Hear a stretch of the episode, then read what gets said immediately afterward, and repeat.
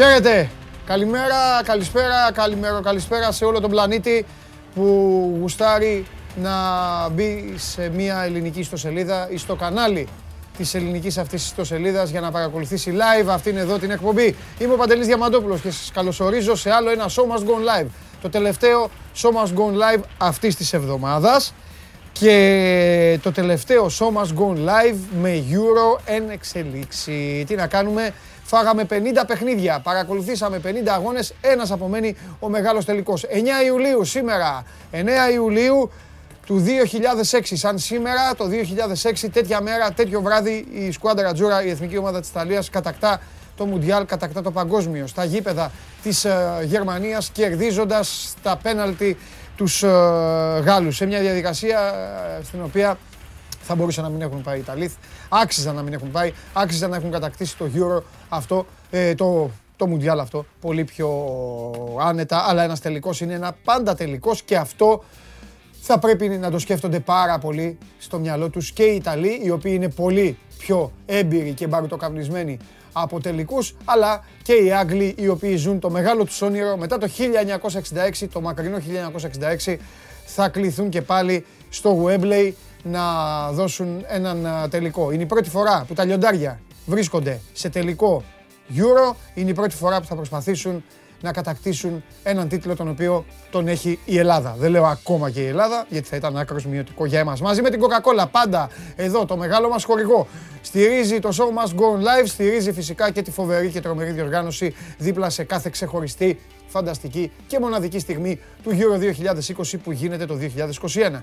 Την ίδια στιγμή, την ίδια ώρα που εσείς προσπαθείτε να σκεφτείτε τι θα γίνει στον τελικό του Euro, οι αγαπημένες σας ομάδες στην Ελλάδα πασχίζουν, μοχθούν, προσπαθούν να κλείσουν τα ρόστερ τους, να κάνουν τις μεταγραφές τους και να ικανοποιήσουν πρώτα απ' όλα τους προπονητές τους και κατά δεύτερον όλους εσάς είτε είστε γκρινιάριδες και απαιτείτε συνεχώς μεταγραφές, είτε είστε ονειροπόλοι και σκέφτεστε ότι κάποια στιγμή θα δείτε την ομάδα σας, που, την ομάδα που είστε, που υποστηρίζετε εδώ στον τόπο μας, να φτάσει σε ένα τόσο μα τόσο υψηλό επίπεδο όπως είναι οι ομάδες του εξωτερικού που τις βλέπετε και τις ζηλεύετε. Κάθομαι. Έχουμε Euro Quiz σήμερα, παιδιά. Τώρα το θυμήθηκα, το σκέφτηκα εσείς. Έχουμε ή όχι; Έχουμε τελευταίο, είναι τελευταίο. Μάλιστα, Euro Quiz το βράδυ, 9 η ώρα, ε, με Πέτρο Πολυχρονίδη. Ε, να, να μπείτε να παίξετε. Φαφαλιό μπαίνει συνέχεια και παίζει. Όλο 60 βγαίνει. Δεν πετυχαίνει τίποτα. Δεν πετύχει. Ο γιος του καλός είναι. Κάτι μπορεί να πετύχει. Ο Νίκος δεν πετυχαίνει τίποτα. Πέτρα στη θάλασσα ρίχνει και πάει στο βουνό. Εδώ είμαστε, παρακολουθείτε την εκπομπή ζωντανά στο κανάλι του Sport 24 στο YouTube. Ένα αυτό. Δεύτερον, ε, υπάρχει ένα μεγάλο event στη Βάρκιζα στο οποίο θα βρεθούμε και μπορείτε όσοι είστε τυχεροί, όσοι έχετε μπει στο Sport 24, έχετε ακολουθήσει τη διαδικασία και έχετε κερδίσει μία από τις 100 διπλές προσκλήσεις να είστε εκεί, να παρακολουθήσουμε μαζί τον α, μεγάλο τελικό και όσοι είστε πιο νωρίς, α πούμε για καμιά σαχλαμάρα, να περάσει η ώρα. Και αυτό επειδή είπα για το Euro Quiz και θυμήθηκα ότι έχουμε και την Κυριακή το, το event αυτό, το party αυτό, τη γιορτή αυτή. Ε, κατά τα άλλα, ε, την εκπομπή την βλέπετε και on demand στη συνέχεια, μένει πάνω στο YouTube. Μπορείτε να παρακολουθήσετε και τα ξεχωριστά κομμάτια τα οποία περιποιείται ο αρχισυντάκτης μας ο Γιώργος Περπερίδης μαζί με τους ε, υπόλοιπους εδώ απ' έξω της ε, συμμορίας.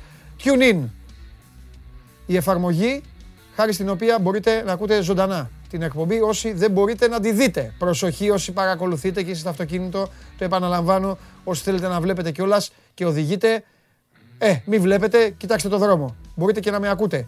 Όσοι τώρα δεν έχετε εικόνα, μπορείτε να κατεβάσετε την εφαρμογή, να έχετε και τα megabyte μια χαρά στο κινητό σας και να ακούτε ζωντανά μέσω Android Auto ε, στο αυτοκίνητο και βέβαια η εκπομπή ανεβαίνει για σας τους καθυστερημένους, τους αργοπορημένους, αυτούς οι οποίοι θέλετε να πάτε να κάνετε ένα τζόκινγκ και να ακούσετε ένα απόσπασμα 10 αποσπάσματα, όλη την εκπομπή, άμα τρέχετε πάνω από δύο ώρες, μαραθωνοδρόμοι, ανεβαίνει στο Spotify με τη μορφή του podcast. Την επικοινωνία τη γνωρίζετε, στο YouTube γράφετε όλοι ό,τι γουστάρετε, ό,τι αγαπάτε. Αν υπάρχει κάτι και το προλάβω και το ψαρέψω και αξίζει, θα το συζητήσουμε. Αν δεν υπάρχει κάτι, όσοι θέλετε να ρωτήσετε για τις μεταγραφές, τρέχοντας, Instagram του 24, πηγαίνετε στα stories, εκεί που λέει στείλτε ερώτηση, σχόλιο στον Παντελή, παπ, πατάτε, γράφετε ό,τι θέλετε και εγώ το μεταφέρω. Οι δικοί μου οι ακόλουθοι τώρα μου στέλνουν για τον καταστροφέα, μου στέλνουν πράγματα. Μπείτε, ακολουθήστε ό,τι μου ρωτάτε. Απαντάω, αλλά όχι σε επαγγελματικά θέματα. Δεν μπορώ να απαντάω. Μου στέλνει ο άλλος. Παντελή, τι γίνεται, τελικά θα τον πάρει τον τάδε παίκτη. Α σου πω στο Instagram, αν θα τον πάρει τον παίκτη. Θα σου πω εδώ. Κανονικά. Να τα ακούσουν όλοι. Βίσμα, πριβέ. Εγώ τώρα και εσύ. Αμαρτία. Όποιος ε, είσαι. Λοιπόν, το θέμα είναι να τα μαθαίνουν όλοι. Πάμε στο Πολ. Τι Πολ έχουμε; Πολ, Πολ. Έφτασε επιτέλους η ώρα για Αγγλία και Μέση. Τι είναι αυτό; Λοιπόν, εντάξει, είναι λίγο διαφοροποιημένο από το, από το αυτό που είχαμε κανονίσει με τον Μπορπερίδη, αλλά ωραίο είναι. Έφτασε επιτέλους η ώρα για Αγγλία και Μέση. Α, πάλι με την όρεξη θα μείνουν. Έφτασε, ε, άντε να ησυχάσουμε. Που όπα αγανάκτηση έβγαλε ο Γιώργος εδώ. Ναι. Γάμα, οι Άγγλοι θα πανηγυρίσουν, ο Μέση όχι. Δέλτα θρίαμβος για Μέση. Οι Άγγλοι με την επόμενη βασίλισσα. Όχι, τι σου έκανε, χτύπα ξύλο. Ρε, στην Ελισάβετ να είναι για 500 χρόνια να φτιάξουν κι άλλο σύριαλ. Λοιπόν, πολύ ωραίο είναι. Πολύ ωραίο το Πολ και πολύ ενδιαφέρον. Αποθεώνω. Επιτέλους, περιμένω πώς και πώς να δω τις απόψεις σας. Μπείτε sport24.gr κάθετος vote και ψηφίστε. Το Πολ είναι βασισμένο και πατημένο, δεν κοιτάζω ακόμη. Α, δεν έχω ξεχάσει τις καλημέρες. Δεν ξέρω, μην νομίζετε ορισμένοι, μου κάνετε παράπονα. Απλά δεν έχω κοιτάξει ακόμα εδώ το, το εργαλείο. Λοιπόν, είναι δομημένο και πατημένο πάνω στο ότι και οι δύο δεν έχουν δει χαρά. Ούτε ο Μέση στο Copa America, ούτε η Αγγλία στο Euro. Και τώρα φτάνουν στον τελικό. Και βρίσκουν απέναντί τους δύο ομάδες οι οποίες δεν χαρίζονται και δεν κάνουν ποτέ πλάκα. Άρα, Α, θα μείνουν πάλι με την όρεξη και οι δύο. Β, έφτασε η ώρα να δουν χαρά, οπότε άντε να ησυχάσουμε. Να μας ζαλίζουν. Γάμα, οι Άγγλοι θα γιορτάσουν, ο Μέση όχι, θα κλαίει πάλι και θα τον βάλει ο Αρναούτογλου από πίσω εικόνα. Ή Δέλτα, ήρθε η ώρα για τον Μέση, αλλά οι Άγγλοι γιοκ. Γιατί αν υπερισχύσει ένα από τα δύο, αν συμβεί ένα από τα δύο, σκεφτείτε τι θα λέμε. Για το Μέση θα λέμε στο γάμα, ρε Μέση, ακόμα και η Αγγλία πήρε Euro, εσύ τίποτα. Ή ακόμη χειρότερα, που δεν θα το αντέξουνε, θα πέσουν στη Μάνχη και γύρω οπουδήποτε όλη τη θάλασσά τους θα πέσουν να πνιγούν. Οι Άγγλοι να πάρει και ο Μέση Κόπα Αμέρικα και να τους λένε και οι Αργεντίνοι, γιατί ξέρετε πόσο πολύ αγαπημένοι είναι οι Άγγλοι με τους Αργεντίνους, θα τους λένε οι Αργεντίνοι, ακόμη και ο Μέση πήρε Κόπα Αμέρικα και εσείς καλά καρασιά. Λοιπόν, εδώ. Ο άλλος θέλει είναι στα Ιταλίδας, λέει, κάτσε ήσυχα. Πρώτος σήμερα ο Κωνσταντίνος Οβριώνης που είναι ΠΑΟΚ. Γεμίσαν εδώ τα, τα παντελήλα στο λαό σου. Μπράβο, παιδιά. Καλημέρα στον Γιώργο, στον Αντρέα, στον Τζίμι, στον Κώστα τον Ιωάννου που είναι στην Κύπρο, στον Σπύρο τον Τομαζίνη που λέει όλα τα ωραία τα συνθήματα. Στο Θοδωρή, στον Νίκο, το Φάνη, το Σταύρο που είναι στο Κερατσίνη. Ο Πάνος που όλοι τώρα το σύνθημα είναι Where are you Παντελής; Ε, ε, ο άλλος Πάνος. Εδώ πότε είναι το Κόπα Αμέρικα, ο τελικός.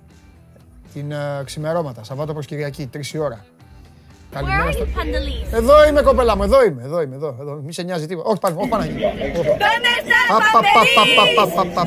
Πάρτε από εδώ να μην τις βλέπω, πάρτε από εδώ. Λοιπόν, καλημέρα. Lads, Pandelis, when you coming to see me? We're going to Wembley, we're going to come win, football's coming home. Come over, we'll go for a gyros together. Gyros. My friend, come and see me and the boys, because it's coming home. Come on, England! Ο φίλος μου, ο φίλος μου είναι σε μεγάλη... Ο φίλος μου... Ωπα, άμα χάσει από τους Ιταλούς, πάει. Δεν τον βλέπω καλά. Λοιπόν, και όπως λέει και ο Πανάγος, έλα like όλοι, like, like τώρα, γιατί δεν σας βλέπω καλά. Λοιπόν, καλημέρα στο Θωμά, στο Δημήτρη, στο Μιχάλη, στο Γιώργο, στον Κωνσταντίνο. Έλα να ξεκινάμε και βάλε σε παρακαλώ πολύ, όχι, SMGO, SMGO, παπάκι, sport24.gr. Εδώ στέλνετε βίντεο στο τέλος του μήνα. Ένας από εσάς θα είναι πολύ μεγάλος νικητής. Η διαδικασία την επόμενη εβδομάδα ανακοινώνω τη διαδικασία. Και ένας ο οποίος πλέον βάζει πλώρη για το Final Four είναι αυτός που θα δείτε. Ο Λευτέρης. Το χαρτί είναι για άλλη χρήση. Αλλά εντάξει, Λευτέρη καλό σε βλέπω. Με προκαλεί ο Λευτέρης. Τώρα δεν είναι για Final Four ο Λευτέρης. Εδώ. Πάρα πολύ καλός. Με χαρτί υγείας. Συγκλονιστικό. Λευτέρη με την μπάλα δεν ξέρω, αλλά με το χαρτί είσαι πάρα πολύ καλός. Λοιπόν, ωραίο το βίντεο του, του Λευτέρη και τον ε, ευχαριστούμε. Και συνεχίζουμε. Ε, ε, πού πάμε; Ε, έλα, κάρτα τελικού. Έφτασε η ώρα. Έφτασε η ώρα. Σήμερα έχουμε Τσάρλι, Καβαλιαρά το πιο μετά. Όλους έχουμε. Αυτή εδώ λοιπόν είναι η κάρτα. Βαρεθήκατε να βλέπετε κάρτες; Ε, κουραστήκατε; Δεν έχει καμία σημασία. Ε, και αυτά είναι τα τεκτενόμενα των δύο ομάδων όσες φορές έσμιξαν. 11 νίκες η Ιταλία, 8 ισοπαλίες, 8 νίκες η Αγγλία. Τελευταία συνάντηση στο Euro έχουν περάσει το 2012 4-2 στα πέναλτι οι Ιταλοί τους Άγγλους εκεί που οι Ιταλοί δεν θέλουν ε, να πάνε ε, ξανά. Όχι, οι Άγγλοι μάλλον δεν νομίζω να θέλουν να πάνε, το έδειξαν αυτό. Ε, το έδειξαν, το έδειξαν και με λίγο Ολλανδική βοήθεια. Το έδειξαν στον ημιτελικό με τους Δανούς. Τι να κάνουμε. Εδώ μηνύματα για μπάσκετ. Ο Αλέξανδριανός έχει κολλήσει το χθεσινό για το Χεζόνια. Εντάξει. Εμείς προσπαθούμε να βάλουμε και λίγο χιούμορ, παιδιά, να σας πούμε ωραία πράγματα, να σας κάνουμε. Εσείς τα βλέπετε όμως όλα πάρα πολύ σοβαρά. Αυτό είναι ένα θέμα. Τα βλέπετε όλα πάρα πολύ σοβαρά. Ενώ ο αθλητισμός είναι ωραίος για να κάνετε λίγο την πλάκα σας για αυτά. Δεν πειράζει, τέλος πάντων. Ε, και πάμε πού, να πάμε στο Λονδίνο; Μ, πάμε, πάμε Λονδίνο. Πάμε γιατί θέλω να δω τι κάνουν και οι δύο φίλοι μου τώρα εκεί. Έχω άγχος. Liverpool Street.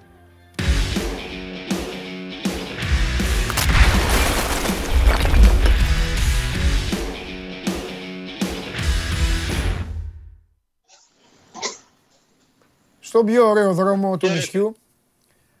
Ο Αντρέα αριστερά, ο Αλέξανδρος δεξιά. Πώς αισθάνεστε που όλο αυτό θα σταματήσει; Άντε να ξεκινήσω να σας χτυπήσω στο συνέστημα. Να, να κυλήσει ένα δάκρυ στα μάγουλα μέχρι τα μουσκια που θα, σταμα, που θα το φρενάουνε. Καλημέρα. Καλημέρα. Καλημέρα. Ε, θα νιώσω περίεργα πιστεύω.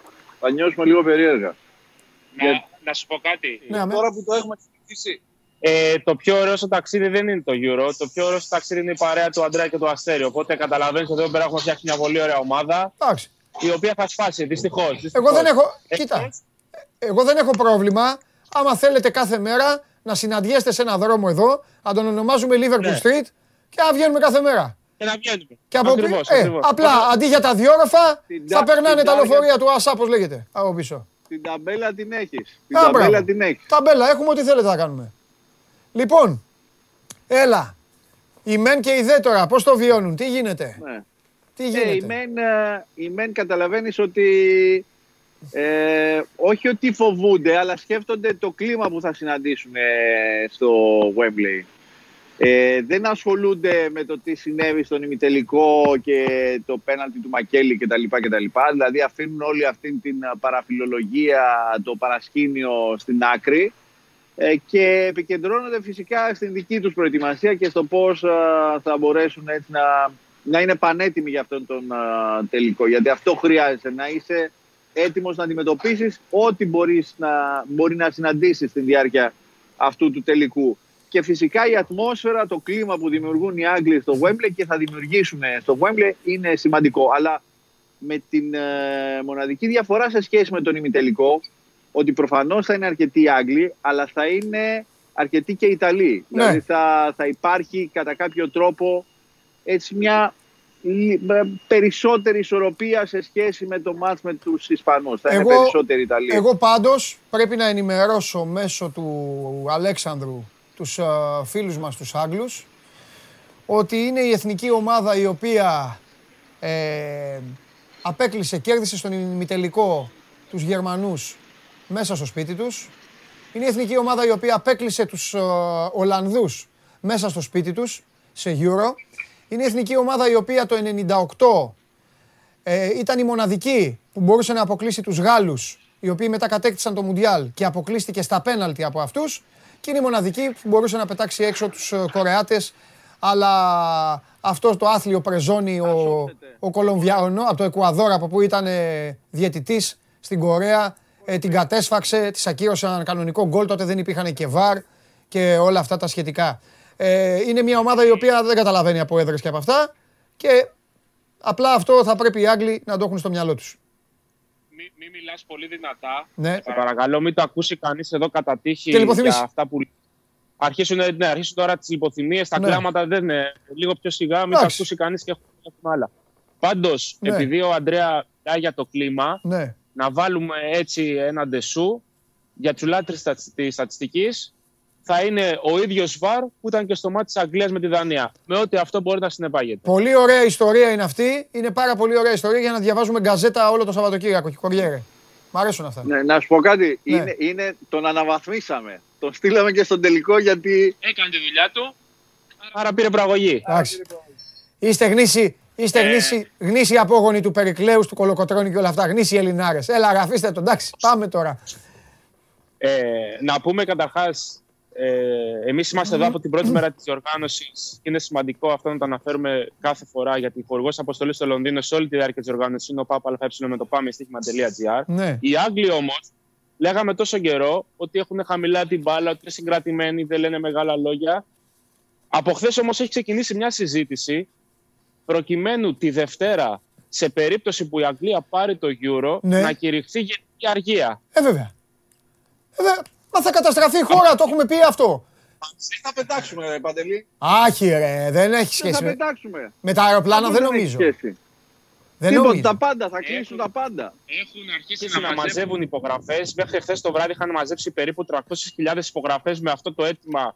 Όπως καταλαβαίνεις, βάζει ο καθένας το φίλο, τον ξάδερφο, τον Ε, αδερφό, ναι. τον πατέρα του να υπογράψει αυτό το αίτημα. Από την άλλη, βέβαια. Άμα το πάρουν, ναι. Ας... Απ' την άλλη, βέβαια, έρχεται ο Μπόρις Τζόνσον λίγο να τους προσγειώσει και τους λέει: Παιδιά, εγώ δεν μπορώ να κηρύξω 10-11 η ώρα το βράδυ της Κυριακής Αργία για τη Δευτέρα το πρωί. Ε, βέβαια. Δεν γίνεται να στα συνδικάτα και τις ενώσεις εργαζομένων ότι την τελευταία στιγμή δεν πάτε στο, στο γραφείο αύριο. Αν και βέβαια, νομίζω ότι σε περίπτωση που το πάρει η Αγγλία δεν θα περιμένει κανένας εργαζόμενος στον Μπόρις Τζόνσον να κηρύξει αργία. Μα εννοείται. Δεν θα πάει κανένας Εννοείται. Να πάρουν από μόνοι τους Εννοείται. την, ε, την αργία και θα κάτσουν να πανηγυρίσουν και να πίνουν μέχρι το. το επόμενο Αλέξανδρε, βράδυ. Αλέξανδρε μου άκουσε με. Ανεξαρτήτως αποτελέσματος, η Δευτέρα είναι πάρα πολύ δύσκολη μέρα εκεί πέρα που θα είστε. Ούτως ή άλλως αυτοί θα είναι λιπόθυμοι έτσι κι αλλιώς. Τώρα το αν θα είναι λιπόθυμοι ευτυχισμένοι, αν θα είναι λιπόθυμοι διε- λυπημένοι, ε, εντάξει, πάλι λιπόθυμοι θα είναι. Οπότε Και δεν ξέρω απολαύστε το. αν στις βρύσες τους που έχουν στα σπίτια, αν τι- το Σαββατοκύριακο θα βγάζει νερό ή θα βγάζει πύρα. Μήπως να τους διευκολύνουν να Ε, μην θα πίνουν βγάζει τα και λίγο μπυρίτσα, θα βγάζει. Θα βγάζει. Ε, Θα βγάζει. Δεν γίνεται να μην βγάζει λίγο μπυρίτσα. Τέλος πάντων. Λοιπόν, η, η, μία ομάδα, η μία ομάδα έχει την πληρότητα, έχει την εμπιστοσύνη που της παρήχε ε, το τακτικό παιχνίδι του προπονητή της για πρώτη φορά ε, γιατί όλοι κολλάνε στα βάρ και στα πέναλτι. Εμείς επαναλαμβάνουμε, εδώ πρέπει να τα λέμε όλα. Οι Άγγλοι πήγαν με μια σωστή μεθοδολογία αυτή τη φορά. Φώναξαν σε όλη την Ευρώπη ότι δεν θα γίνουν τα τσίρκα, δεν θα γίνουν οι καραγκιόζδες της οργάνωσης. Ε, και αν χρειαστεί στην τελική, ναι, θα πάρουν και ένα τέτοιο πέναλτι για να περάσουν. Με δύο λόγια, οι Άγγλοι γύρισαν την πλάτη στη δική τους ιστορία προκειμένου να κατακτήσουν τον τίτλο και έχουν και όλα τους τα όπλα απέναντι σε μια ομάδα η οποία έχει αρκετούς τραυματισμούς, έχει χάσει βασικούς ποδοσφαιριστές, αλλά ως άλλη λερναία ύδρα, όσο περνάνε τα παιχνίδια, βγάζει όλο και χειρότερα κεφάλια για τον αντίπαλο. Το λέγαμε χθες με τον Γκέσαρ λοιπόν, θα είναι ένα παιχνίδι τακτικά πολύ δυναμικό. Οι Άγγλοι ξέρουν να αμήνονται, προσπαθούν να χτυπήσουν εκεί που κανείς δεν το περιμένει, λόγω Στέρλινγκ, λόγω της ιδιοφυΐας του Κέιν, και κουβαλώντας πολύ λίγο την μπάλα, γιατί τα, τα, τα κεντρικά χαφ που έχει δεν είναι για να κουβαλάνε την μπάλα, είναι για να κόβουν την μπάλα. Και απ' την άλλη υπάρχει μια Ιταλία η οποία, Αντρέα μου, δεν περίμενα ποτέ ότι θα έβλεπα την αγαπημένη μας ομάδα να εμφανίζεται ξαφνικά στην τηλεόραση με 5 και 6 παίκτες στην αντίπαλη μεγάλη περιοχή, εκεί που δεν το περιμένει κανείς. Εδώ έχω σηκώσει τα χέρια ψηλά εγώ. Μαντσίνη, έλα να σου φιλήσω το χέρι και ό,τι άλλο ε, τέτοιο. Και, και, και το μάγουλο. Μην παρεξηγηθούμε. Λοιπόν. Αυτό το Euro και αυτός ο τελικός παντελή είναι το παράδοξο του ποδοσφαίρου. Πώς Ναι. αλλάζει μία σχολή και πώς αλλάζει και η άλλη. Σωστό. Δηλαδή, από τη μία είχαμε μια Αγγλία όλος έντρες, τώρα πάει σε ένα λίγο πιο μετρημένο και φιλοσοφημένο παιχνίδι και πολύ πιο τακτική. Και από την άλλη έχουμε μια ομάδα που έπαιζε άμυνα και τώρα πάει να παίξει μόνο επίθεση. Δηλαδή, η διαφορά της Ιταλίας των προηγούμενων ετών με αυτήν του Μαντσίνη είναι ακριβώς αυτό, ότι παίζουμε μπροστά. Δηλαδή, κοιτάζουμε πάντα μπροστά. Δεν πάμε την μπάλα πίσω κτλ. κτλ αλλά κοιτάζουμε πάντα μπροστά. Επίσης, πάνω σε αυτό που είπες, επειδή είναι πολύ σωστή σημείωση και η δική σου και του Θέμη ότι και ο Declan Rice και ο Calvin Phillips δεν είναι παίκτες οι οποίοι μπορούν να μεταφέρουν το παιχνίδι από την άμυνα στην επίθεση, πώς θα μπορέσει ο Southgate να καμουφλάρει αυτή την αδυναμία πάνω στην πίεση των ε, Ιταλών; Γιατί οι Ιταλοί θα το εκμεταλλευτούν ε, δεδομένα μπορεί να αφήσουν επίτηδες την μπάλα να πάει στα δικά τους πόδια των Ράις και Φίλιπς προκειμένου να έχουν το εύκολο λάθος. Οπότε πρέπει να δούμε πώς θα διώξει την μπάλα από εκείνο το σημείο του γηπέδου από τα χαφ, θα την πάει προς τα άκρα για να μπορέσει να χτίσει το παιχνίδι του. Γιατί οι Ιταλοί με τους Ισπανούς δεν είχαν αυτή τη δυνατότητα λόγω μπουσκέτς να πιέσουν τόσο ε, πολύ. Ξέραν ότι πολύ εύκολα μπορεί η Ισπανία να τους κόψει στη μέση και να βγάλει φάση. Οι Άγγλοι δεν είναι έτσι. Δεν έχουν τόσο δυνατή, τόσο ε, μεγάλη δύναμη στο να χτίσουν το παιχνίδι από το κέντρο. Από, το, από τα άκρα, ναι, είναι ένα ζήτημα, ειδικά από τη στιγμή που και ο Σπινατσόλα, που ήταν το 50% του επιθετικού παιχνιδιού της Ιταλίας, γιατί φόρτινε πολύ παιχνίδι από την αριστερή πλευρά, αν θα μπορέσει να καμουφλάρει και από την πλευρά του Μαντσίνη αυτό το ζήτημα. Τέλεια. Δεν σας ρωτάω τι σας έμεινε, θα σας ρωτήσω μετά. Εσύ κύριε Αντρέα ξέρω ότι θα πας στη χώρα, να δεις εκεί μετά την κατάσταση, πώς θα είναι, να ζήσεις μεγάλες στιγμές εκεί με την κούπα του Euro και τα υπόλοιπα. Και ο... εσύ Αλέξανδρέ μου εδώ η καρέκλα απέναντι σε περιμένει. Οφείλεις να έρθεις εδώ. Α τον Αστέρι τώρα, τον Αστέρι και τον Παλομπαρίνη, θα κάτσει με μένα τώρα. Λίβερπουλ Street θα στο κάνω εγώ εδώ δρόμο, θα φέρω και λεωφορεία μέσα να περνάνε. Λοιπόν, σήμερα, χθες σας είπα, απολαύστε το. Σήμερα είναι η μέρα λίγης δουλειάς, λίγης δουλειάς, και αύριο δώστε του να, το, δώστε του να καταλάβει. Αύριο δώστε του, ξεσαλώστε. Ξεσαλώστε γιατί μετά θα ξεσαλώσουν άλλοι. Έτσι κι αλλιώς. Όπως και να έρθει. Φιλιά. Φιλιά πολλά.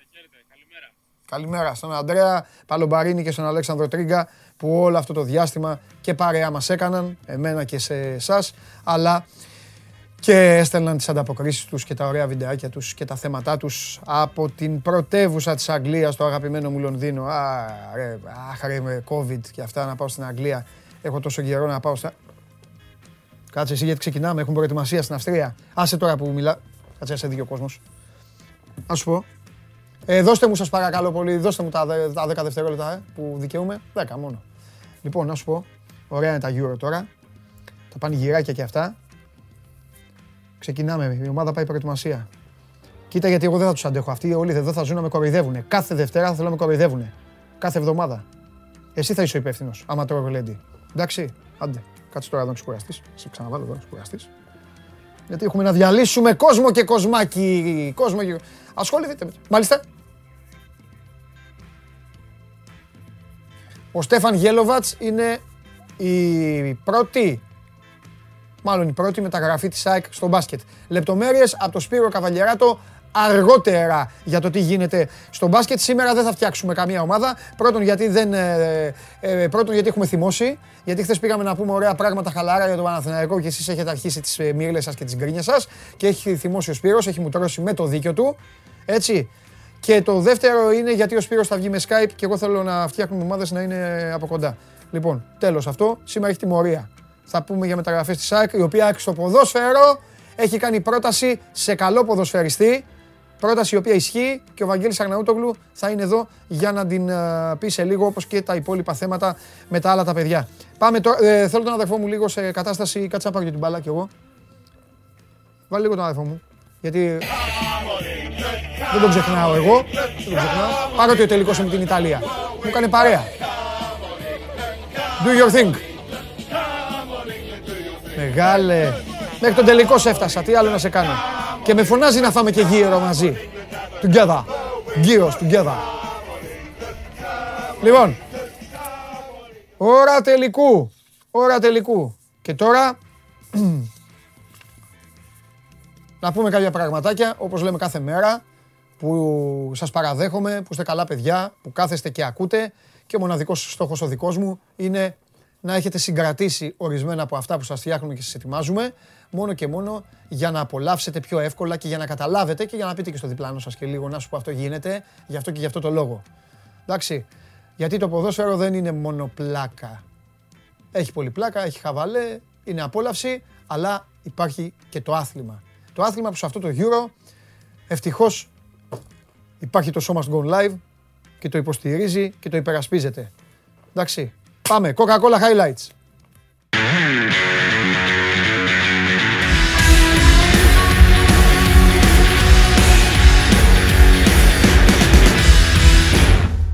Λοιπόν, πάμε. Ποιοι φτάσανε στον τελικό, οι Άγγλοι και οι Ιταλοί. λίγο διαφορετικές ομάδες, αλλά με ένα κοινό στοιχείο. Το στοιχείο του ότι ακολούθησαν από την αρχή ως το τέλος το πλάνο που είχαν χτίσει. Διαφορετικά.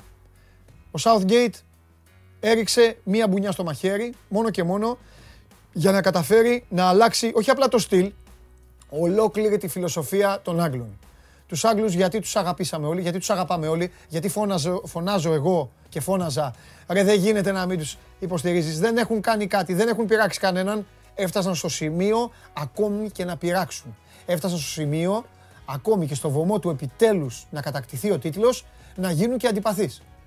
Με την ιστορία του ημιτελικού και με όλα τα σχετικά. Παρ' όλα αυτά, μιλάμε για μια ομάδα η οποία αυτή τη φορά πήγε στα σίγουρα. Αυτή τη φορά ακολούθησε δικό, τους, δικό της μονοπάτι. Για την Ιταλία σε λίγο. Να σταθούμε στην Αγγλία. Μονοπάτι λοιπόν δικό της με εκφραστές δύο παίκτες. Το Χάρι Κέιν και τον Ραχίμ Στέρλινγκ. Τους δύο αυτούς ποδοσφαιριστές οι οποίοι έχουν βάλει τα 7 από τα 10 γκολ της Αγγλίας στο τουρνουά.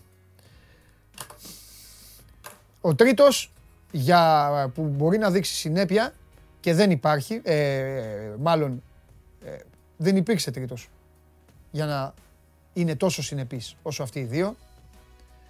Έβαλε γκολ ο Χέντερσον, έβαλε γκολ ο Μαγκουάιρ, μπήκε αυτό γκολ για να κερδίσει η, η Αγγλία και ποτέ, ποτέ δεν έφτασε πλην του αγώνα με τους Ουκρανούς να ανοίξει τόσο πολύ την κάνουλα. Αντίθετα, αντίθετα στην Ιταλία υπάρχει μια πολυφωνία στην επίθεση. Τους βλέπετε εδώ να πανηγυρίζουν. Η Ινσίνια, Immobile, Κέζα, Λοκατέλη και Πεσίνα έχουν βάλει τα 10 από τα 12 γκολ της ομάδας. Οι δύο πρώτοι είναι βασικοί.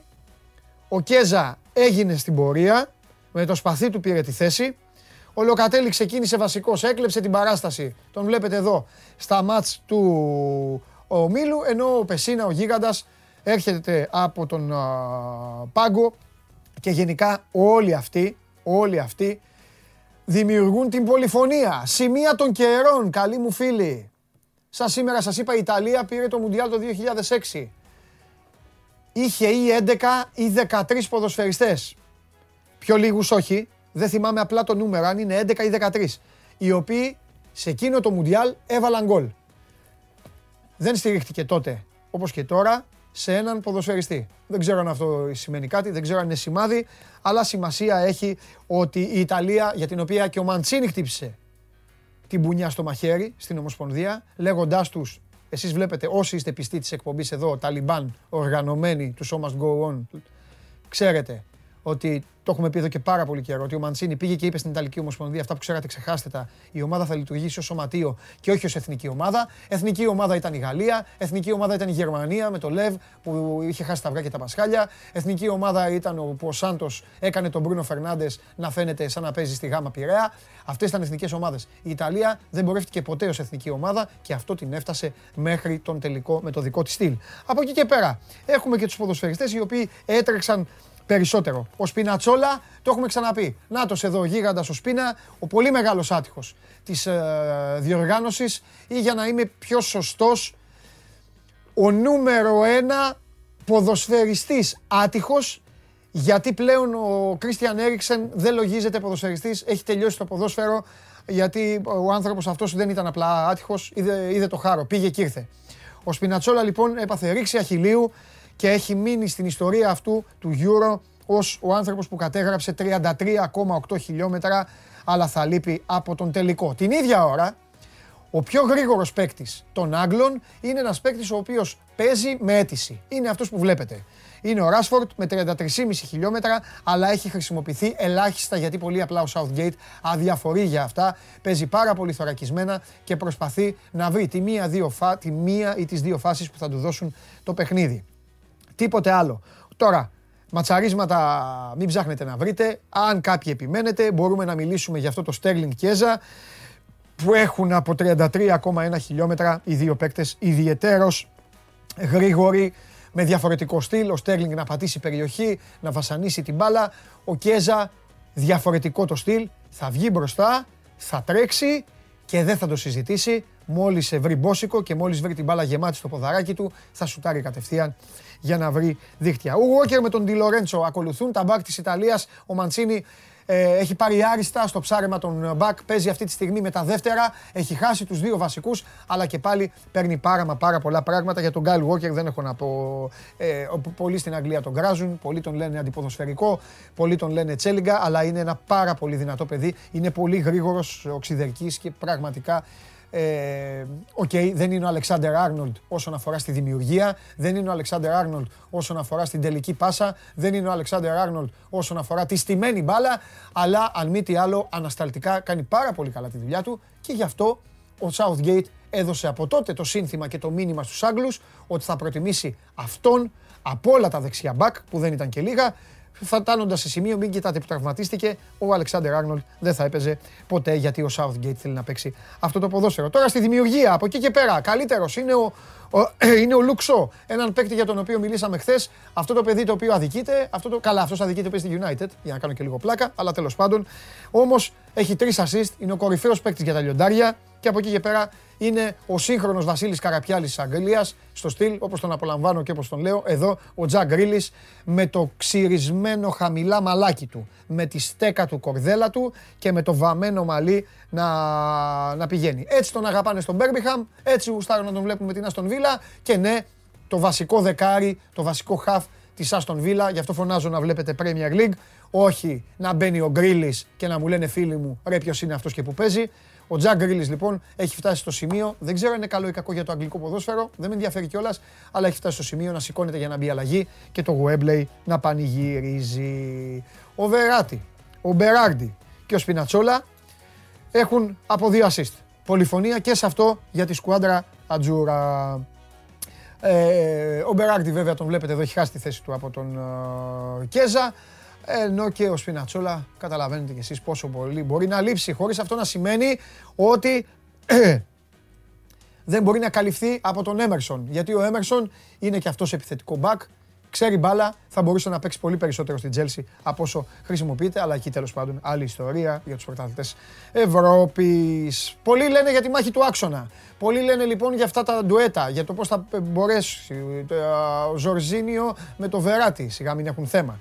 Και από την άλλη ο Φίλιπς με τον αγαπημένο, με τον αγαπημένο, με τον έρωτα, εδώ, εδώ, ο έρωτας. Ο αριστερά είναι ο Φίλιπς, ο έρωτας του Μπιέλσα, που τον έκανε παίκτη και δεξιά είναι κάθε ομοσπονδιακός τεχνικός έχει έναν παίκτη με τον οποίο είναι ερωτευμένος. Ο Ντέκλαν Ράις λοιπόν είναι ο μεγάλος έρωτας του Southgate και μέχρι τώρα πήγε στον τελικό με τον Declan Rice. Τι να κάνουμε, με αυτόν πορεύεται και με αυτόν μπορεί να πάρει και την ε, κούπα. Τώρα με Ζορζίνιο Βεράτη σύγκριση δεν γίνεται εδώ αυτών των δύο ανθρώπων. Εδώ τα διδυμάκια βλέπετε, οι δύο κοντούλιδες. Ο ένας είναι πρωταθλητής Ευρώπης με την Chelsea, ο άλλος ε, παίζει στην ε, Paris Saint-Germain, πολύ πιο μπαλωμένη, πολύ πιο ποδοσφαιρική, πολύ καλύτερη από τα άλλα τα δύο τα τρεχαντήρια που πάνε πιο πολύ στο αγγλικό στυλ. Να τρέξω, να καλύψω χώρους, να ρίξω και τις ξυλιές μου.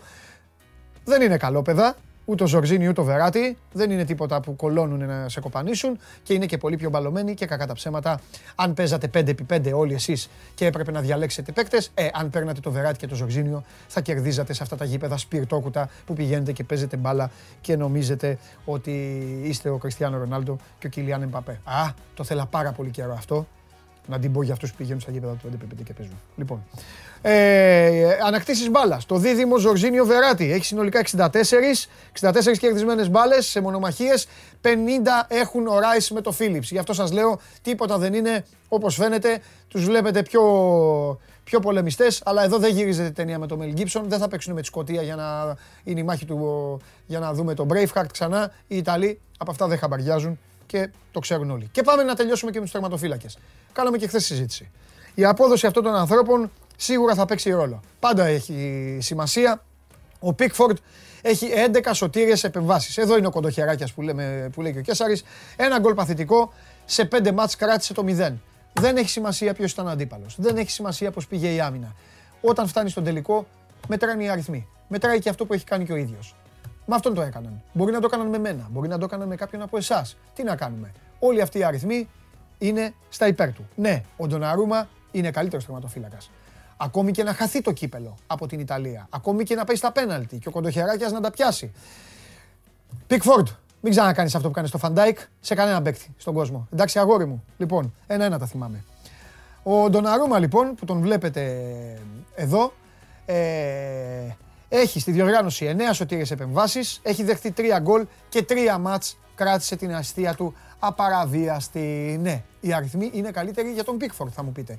Ο Ντοναρούμα έχει ήδη κερδίσει μια διαδικασία πέναλτη από την άλλη και εμπνέει περισσότερη ασφάλεια. Μέχρι να αποδειχθεί το αντίθετο. Μπορεί να πνίξει δύο μπάλες ο Ντοναρούμα, να τη φάει ότι πέρασε κατά τη μασχάλη μπάλα και μετά να λέμε Να είδες ο, ο γίγαντας ο Πίκφορντ πώς τα, πώς τα κατάφερε. Τέλος πάντων, όλα αυτά για το συμπολίτη, για το συμπολίτη, επαναλαμβάνω, τον συμπολίτη, το ζαχαρωτό, ο ζαχαρωτός ο Πίκφορντ. Ε, όλα αυτά καλά είναι μέχρι τώρα και μπράβο και στο παιδί που κατάφερε. OK, okay, δεν είναι κανένας πορτιέρο που θα γράψει ιστορία, αλλά αν το πάρει, έχει ήδη σβήσει αριθμούς του Banks, του Gordon Banks και αν το πάρει οι Άγγλοι θα λένε με τον Pickford κατακτήσαμε το Euro. Αυτό δεν είναι. Αυτό δεν θα γίνει. Αυτό θα γίνει. Όπως και εγώ σας λέω, να μπείτε στο site της Coca-Cola, να ακολουθήσετε ακριβώς τα βήματα και δεν θα χάσετε γιατί πλούσια και φοβερά και τρομερά δώρα περιμένουν όλους εσάς σε αυτόν τον διαγωνισμό. Πιείτε και Coca-Cola, δείτε και τον κωδικό, το δαχτυλίδι, όπως θα ανοίξετε. Υπάρχει ένας κωδικός και αυτός ο κωδικός θα σας ταξιδέψει στο μαγικό κόσμο του Euro σε συνδυασμό με την Coca-Cola για να κερδίσετε όλα αυτά τα όμορφα δωράκια.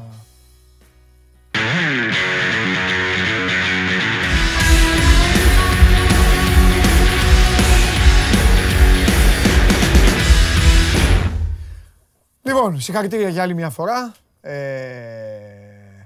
Λοιπόν, ε, ε, πολύ ωραίοι εδώ στην, στην ε, κουβέντα μας με όλους τους φίλους. Ο Σπύρος λέει το Τζίλουελ, πώς να παίξει ο Έμερσον. Άρα εντάξει, σίγουρα, εγώ δεν λέω. Ας παίξει και λίγο παραπάνω. Κοίτα όμως τώρα, μην το πάρει ο Έμερσον και ο Τσίλουελ είναι στον πάγκο.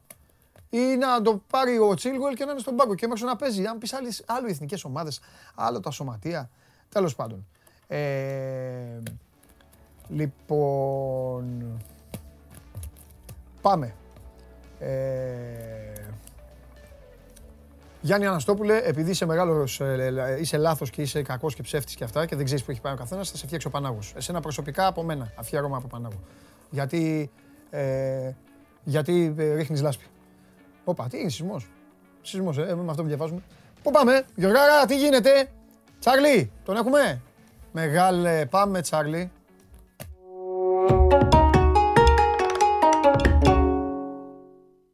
Ρε με τον κάθε τέτοιο ρε που βλέπουμε, ρε την μπάλα την κακομήρα, τι τραβάει, Τσάρλι μου, γίγαντά μου, αγόρι μου. Δώσε την κούπα. Τσάρλι, εγώ ξέρεις, ναι. έχω παίξει Χάρη Κέιν πρώτο σκόρερ και Αγγλία κατάκτηση. Άμα το πάρει Ιταλία θα λέγω Ιταλία, χάρηκα. Μονάζιγα, μονόζιγα. Τι βλέπεις; Τι βλέπω; Καταρχάς, έχουμε δύο τελικούς. Είναι και του Κούπα Αμέρικα. Πολύ ωραίο και πολύ σωστό. Ναι, Βραζιλία-Αργεντινή. Α, θα δώσεις πράγμα. Ωραίο, μου αρέσει αυτό. Ματσάρα είναι.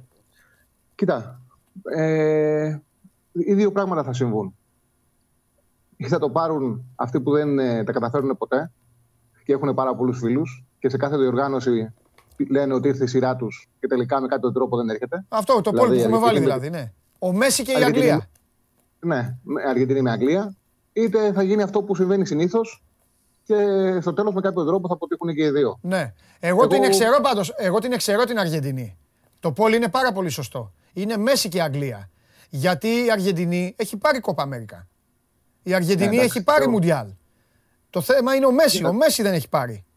Για τα τελευταία Γι' αυτό τρελαίνονται. Είναι και, είναι και πολλές οι διοργανώσεις mm. ε, που έχουν παίξει με το Μέση και το έχουν πάρει. Δηλαδή, η Κοπα Αμέρικα πλέον γίνεται κάθε δύο χρόνια, ναι. κάθε ένα χρόνο. Ναι, ναι, ναι, ναι. Έχει γίνει και έχει, έχεις δίκιο. Έχει γίνει κάθε. Ναι. Η κακομήρα έχει λύει. Θυμάσαι εκείνο το καλοκαίρι. Ποιο ήταν ρε παιδιά, με τα Capital Control ήταν το καλοκαίρι ναι, εκείνο. Ναι, δεν ναι, ναι, ναι, το, το 14-15. Ήταν, στη, ήταν στη Χιλή και το πήρε η Χιλή ναι. και ξανά έγινε καπάκι με τα κοπά Αμέρικα. Ξανά έγινε την επόμενη χρονιά. Ναι, ναι, ναι. ναι. ναι, ναι έτσι είναι. Το κάνουν συνέχεια. Τέλος πάντων, είχαν παίξει το 2019 στους 8 η Βραζιλία με την Αργεντινή. Ε, η Αργεντινή δεν είχε πάει καλά στους ομίλους, πέρασε σαν ε, τρίτη, είχαν άλλο σύστημα, τώρα το αλλάξανε. Πάλι στη Βραζιλία είχε γίνει το 19. Μάλιστα. Καταφέραν και το φέραν και το 21 πάλι στη Βραζιλία. Τότε σε εκείνο το μάτσο που σου είχε δει, ο Μέση είχε κάνει ένα από τα καλύτερα του παιχνίδια στην Εθνική Αργεντινή. Ήταν εντυπωσιακός, εκπληκτικό παιχνίδι. Χάσανε 2-0. Ε, κάπου εκεί είναι και η διαφορά των ομάδων. Δηλαδή, αν κάποιος ώρα κάτσει και δει τις, ε, πώ θα παίξουν οι δύο ομάδες, δηλαδή ποιους έχουν ειδικά στον κορμό, θα καταλάβει πόσο μεγάλη διαφορά είναι η διαφορά και πόσο δύσκολο είναι να το πάρει η Αργεντινή. Δηλαδή, εντάξει, μπάλα όλα γίνονται. Μπορεί να κάνει ο Μέση ε, κάνα μαγικό και να το πάρουν και να μπορέσει να το γυρίσει η Βραζιλία. Αλλά η αλήθεια είναι ότι η Βραζιλία έχει προεράσει από τον έκτημα. Δηλαδή, θα παίξει κεντρικό αμυντικό δίδυμο ο Ταμέντι, που είναι παλέμαχος εδώ και πέντε χρόνια, με τον ε, Πετσέλα, τον αργό στόπερ της ε, Λάτσιο. Μπροστά τους ετοιμάζει τριάδα να βγάλει τον Ροντρίγκες από εξάρι και να βάλει Παρέδες, Λοσέλσο, Ντεπόλ. Αυτοί οι τρεις είναι όλοι για μια θέση. Η Βραζιλία την ίδια ώρα έχει στον άξονα το Μαρκίνιος με τον Σίλβα, κεντρικό αμυντικό δίδυμο, Κασεμίρο, Φρέντ. Και παίζει με τον Νεϊμάρ και να βγαίνουν σαν έμβολα ο Έμερσον με τον ε, Ριτσάλισον και τον Πακετά από πίσω. Μιλάμε, είναι πολύ πιο γρήγορη η ομάδα η Βραζιλία. Πολύ πιο γρήγορη, με μεγαλύτερη ενέργεια. Η αλήθεια είναι ότι αυτοί πήγανε στην, ε, στο τουρνουά Βέβαια, και δεν θέλανε. Λίγο που χάζεψα, στο προηγούμενο παιχνίδι είχε, είχε παίξει με κορφή το Ρισάγλισον. Και με, Ναι, το γυρνάει. Και με Το τρεις. γυρνάει. Το γυρνάει. Ναι. Έχει δίκιο, το γυρνάει. Το γυρνάει. Ε, απλά που Ναι, διάβασα εντάξει, τώρα απλά το, σου λέω, το, τι ναι. ετοιμάζει, το τι ετοιμάζει Ναι. φαίνεται ότι θα τον ξαναφέρει σε τα πλάγια Ναι, και θα είναι ο και- Νεϊμάρ και θα αλλάζουν. Έχουν τη δυνατότητα Εντάξει, να και παίξουν. επίσης ο έτσι, Ρισα- έτσι ο- παίξανε με το Περού. Μα τον Ρισάγλισον και τον βολεύει και αυτό το παιχνίδι και στην, ε, και στην Everton καλύτερα παίζει εκεί με τον Calvert Lewin μπροστά. Το, έχει, το ξέρει δηλαδή, το ξέρει, δεν έχει θέμα. Με το Περού, μάλιστα, επειδή ήταν ο Ριτσάλισο κορφή και είχε βγει στο πλάι ο Νεϊμάρ, ήταν που μπήκε μέχρι μέσα ο Νεϊμάρ και έσπασε την πάσα προς τα πίσω για να σκοράρει σε κενό τέρμα ο Πακετάκη και να φτιάξει και άλλες δύο-τρει τέτοιες Σωστό. ε, ε, τέτοιες φάσεις. Ε, συνολικά έχει μεγάλο προβάδισμα για μένα η, η Βραζιλία. Καλύτερο κορμό, μεγαλύτερη ενέργεια, καλύτερη αμυντική λειτουργία. Είναι το φαβορή, το άγχος θα το έχουν οι εδώ και οι Αργεντινοί. Ε, μπήκανε, χωρίς να το θέλουν πάρα πολύ οι Βραζιλιάνοι, μάλιστα είχαν κάνει και ένα, ήθελαν να κάνουν μποϊκοτά στην ε, διοργάνωση. Αλλά όσο πέρασε, ό- όσο άρχισαν τα παιχνίδια και οι παίκτες της Βραζιλίας τώρα που έχουν φτάσει στο τελικό, λένε μόνοι τους ότι εμείς ζούμε και αυτά τα μάτς. Δηλαδή το περιμένουν το τελικό. Όταν φτάσει Είναι, εκεί. είναι ξεκάθαρο. Και το άγχος θα είναι με την Αργεντινή. Ναι. Που η Αργεντινή είναι αυτή η οποία έχει την πίεση. Λοιπόν, αυτά για το Βραζιλία-Αργεντινή. Να πάμε στον τελικό του Euro και μετά από εκεί πέρα θα κάνουμε τη σύνοψη τη επιλογές μας. Ναι. Λοιπόν, έκανες καταρχάς πάρα πολύ ωραία ανάλυση και ουσιαστικά κουμπώνεις όλα αυτά που έχω στο μυαλό μου. Από την άποψη ότι είναι ένας τελικό που ξεκάθαρα μπορεί να το πάρουν και δύο ομάδες. Ναι, ναι, ναι. Και αυτό που προσπαθούμε, που, που ψάχνουμε να βρούμε είναι ποια λεπτομέρεια είναι που θα κάνει τη διαφορά. Αυτό. Ε, και μπορεί να ορίσει το ποιος θα πάρει τελικά το κύπελο. Σε ένα μεγα... Είναι δεδομένο, δεδομένο ότι για μένα ότι άμα η τελ- ο τελικός κυλήσει όπως οι δύο ημιτελικοί, οι Άγγλοι είναι δύσκολο να το χάσουν. Δηλαδή, αν καταφέρουν οι Άγγλοι να πάει το μάτς στα μέτρα που πήγε το Αγγλία-Δανία και το Ισπανία-Ιταλία, δηλαδή να κρατήσουν τους Ιταλούς χαμηλά, να μην τους κάνουν αντιπιθέσεις και να φά, και φάσει σε ροή αγώνα που δεν τους έκαναν οι Δανείοι, να έχουν εύκολη επανάκτηση της μπάλας, ε, θα τους λυγίσουν τους Ιταλούς. Τώρα αυτό που προσπαθούμε να βρούμε είναι υπάρχουν οι προποθέσει αυτό να το ανατρέψουν οι Ιταλοί. Και Κατά επίση, την άποψή μου. Επίσης, μην, μην το συνεχίσεις για να μείνουμε σε αυτό. Επίσης, γιατί περίμενα, δεν το είπα εγώ σε όλη την ανάλυση, για να έχω και έναν, ε, να παίξουμε το 1-2. Επίσης, υπάρχει, υπάρχει Τσάρλι και ένα άλλο θέμα. Οι Ιταλοί είναι πολύ πιο, είναι πολύ πιο δυναμικοί, πολύ πιο οξυδερκεί αυτή την, ε, αυτή την εποχή. Τι να κάνουμε; Από τους Γερμανούς. Έχει σημασία αυτό που λέω. Γιατί το λέω; Αν θυμάσαι καλά, στο Γερμανία-Αγγλία, για κάποιο τρόπο, χαζό τρόπο, ε, παρασύρθηκαν. Ήταν το αρχικό τους πλάνο. Για το, στο πρώτο τέταρτο του αγώνα με 20 λεπτό, προσπάθησε να παίξει κάθε το παιχνίδι ο Southgate. Προσπάθησε να παίξει full από τον άξονα. Εδώ λοιπόν τι παρατηρήθηκε. Μόλις το έκανε αυτό, αν θυμάσαι, οι Γερμανοί βρέθηκαν δύο φορές σε φάση για γκολ. Όταν ξεκίνησε ο αγώνας, η εικόνα του παιχνιδιού έλεγε πω θα τους διαλύσουν οι Γερμανοί. Ναι, ναι, ναι, ναι, όπως το λες. Κατευθείαν λοιπόν το πήρε χαμπάρι, το κατάλαβαν και οι ίδιοι προφανώς. Σου λέει: Όπα, εδώ τρακάρουμε, δεν μπορούμε να την κυκλοφορήσουμε την μπάλα. Και έσβησαν το παιχνίδι. Πήγανε στο πλάι, έφυγαν, ε, ε, ε, φόρτωσαν τον Στέρλινγκ, έβγαλαν μεγάλες μπάλες. Εδώ λοιπόν τι γίνεται. Οι Ιταλοί είναι ακόμη καλύτεροι από τους Γερμανούς σε περίπτωση που θελήσει να πάει στο κάθε το παιχνίδι. Και απ' την άλλη, είναι συνάμα και πολύ πιο έτοιμοι από τους Γερμανούς για το δεύτερο ενδεχομένως πλάνο των Μπράβο. Άγγλων. Ακριβώς. Οπότε γεννάται ένα φοβερό ερώτημα. Μήπως δούμε την Αγγλία να παίρνει μέτρα προς τα πίσω, να βλέπεις κανένα γκέιν να χαμηλώνει για να πάρει την πρώτη μπάλα και μήπως τελικά ζήσουμε ένα μάτς στο οποίο δεν θα καταλάβουμε ποιος πήρε, μπάλα, ε, ποιος πήρε μπάλα για να παίξει. Κατάλαβες. Δηλαδή, αν δίνει ο ένας τον άλλο την μπάλα. Δεν διαφωνώ. Και Εκτός αν ανέβουν οι γραμμές των Ιταλών ψηλά που δεν το, δεν το ξέρω. Δεν το, δεν το, δεν το, ο Μαντσίνη είναι γάτα. Δεν νομίζω να πάμε στο Webley να κάνει τώρα τέτοια πράγματα. Δεν ξέρω. Mm-hmm. Και υπομονή και χρόνο έτσι. Ναι. Δηλαδή παιχνίδι υπομονής και χρόνου γιατί το διακύβευμα είναι μεγάλο και όσο το παιχνίδι είναι στην ισοπαλία θα πάει στην ισορροπία και θα πάει. Και στο άγχος. Δηλαδή, θα, θα παίξουν και με τον χρόνο και οι προπονητές και όλοι. Ναι. Λοιπόν, ένα στοιχείο το οποίο δεν έχει. Είναι δύο τα, οι αδυναμίε οι δυναμίε της ε, Αγγλίας είναι δύο. Οι οποίες μέχρι στιγμής στο τουρνουά δεν έχουν Η μία είναι ο Πίκφορντ, ναι. όπου δεν το έχει πληρώσει παρότι και με τα πόδια έχει κάνει λάθη. Ναι, ναι, ναι. Και τον γκολ που δέχεται με τη Δανία, το φάουλ, δεν το τρώει πλέον τρανσφυλάκα σε υψηλό επίπεδο. Δεν το τρώει. Το φάγεται... δεν, δεν το έφτανε. Δεν το έφτανε. Δεν το έφτανε. Ναι, ναι. Ναι, δεν το τρώει. Πλέον τον φλέγει σε αυτό το επίπεδο, αυτό το φάουλ το, το βγάζουν. Είναι ναι. ξεκάθαρο. Ε, είναι αυτές οι δύο δυναμίε. Στον άξονα οι Ιταλοί έχουν τη δυνατότητα να, κάνουν, να τους κάνουν αυτό που δεν τους κάνανε οι υπόλοιπες ομάδες. Να τους χτυπήσουν στην πίεση στο δίδυμο Ράις Φίλιπς. Ναι. Δηλαδή να αναδείξουν ότι αυτό το δίδυμο δεν είναι στο επίπεδο ομάδος που πάει να πάρει τη διοργάνωση. Ναι. Αν το καταφέρουν, νομίζω ότι θα έχουν προβάδισμα οι Ιταλοί. Θα έχουν πλεονέκτημα. Γιατί και στον χρόνο το γεγονός ότι έχουν μεγαλύτερη ασφάλεια ρονατοφύλακα ναι. είναι υπέρ τους. Ε, Επίσης είναι για μένα πάρα πολύ σημαντικό. Απ' την άλλη, βέβαια, Απ' την άλλη, ο Southgate πάει να πάρει το Euro με ένα δίδυμο από την ε, Lynch και τη West Ham. Έτσι. Και αν το κάνει, θα είναι μαγιά του. Ναι. Θα είναι μαγιά του. Ναι.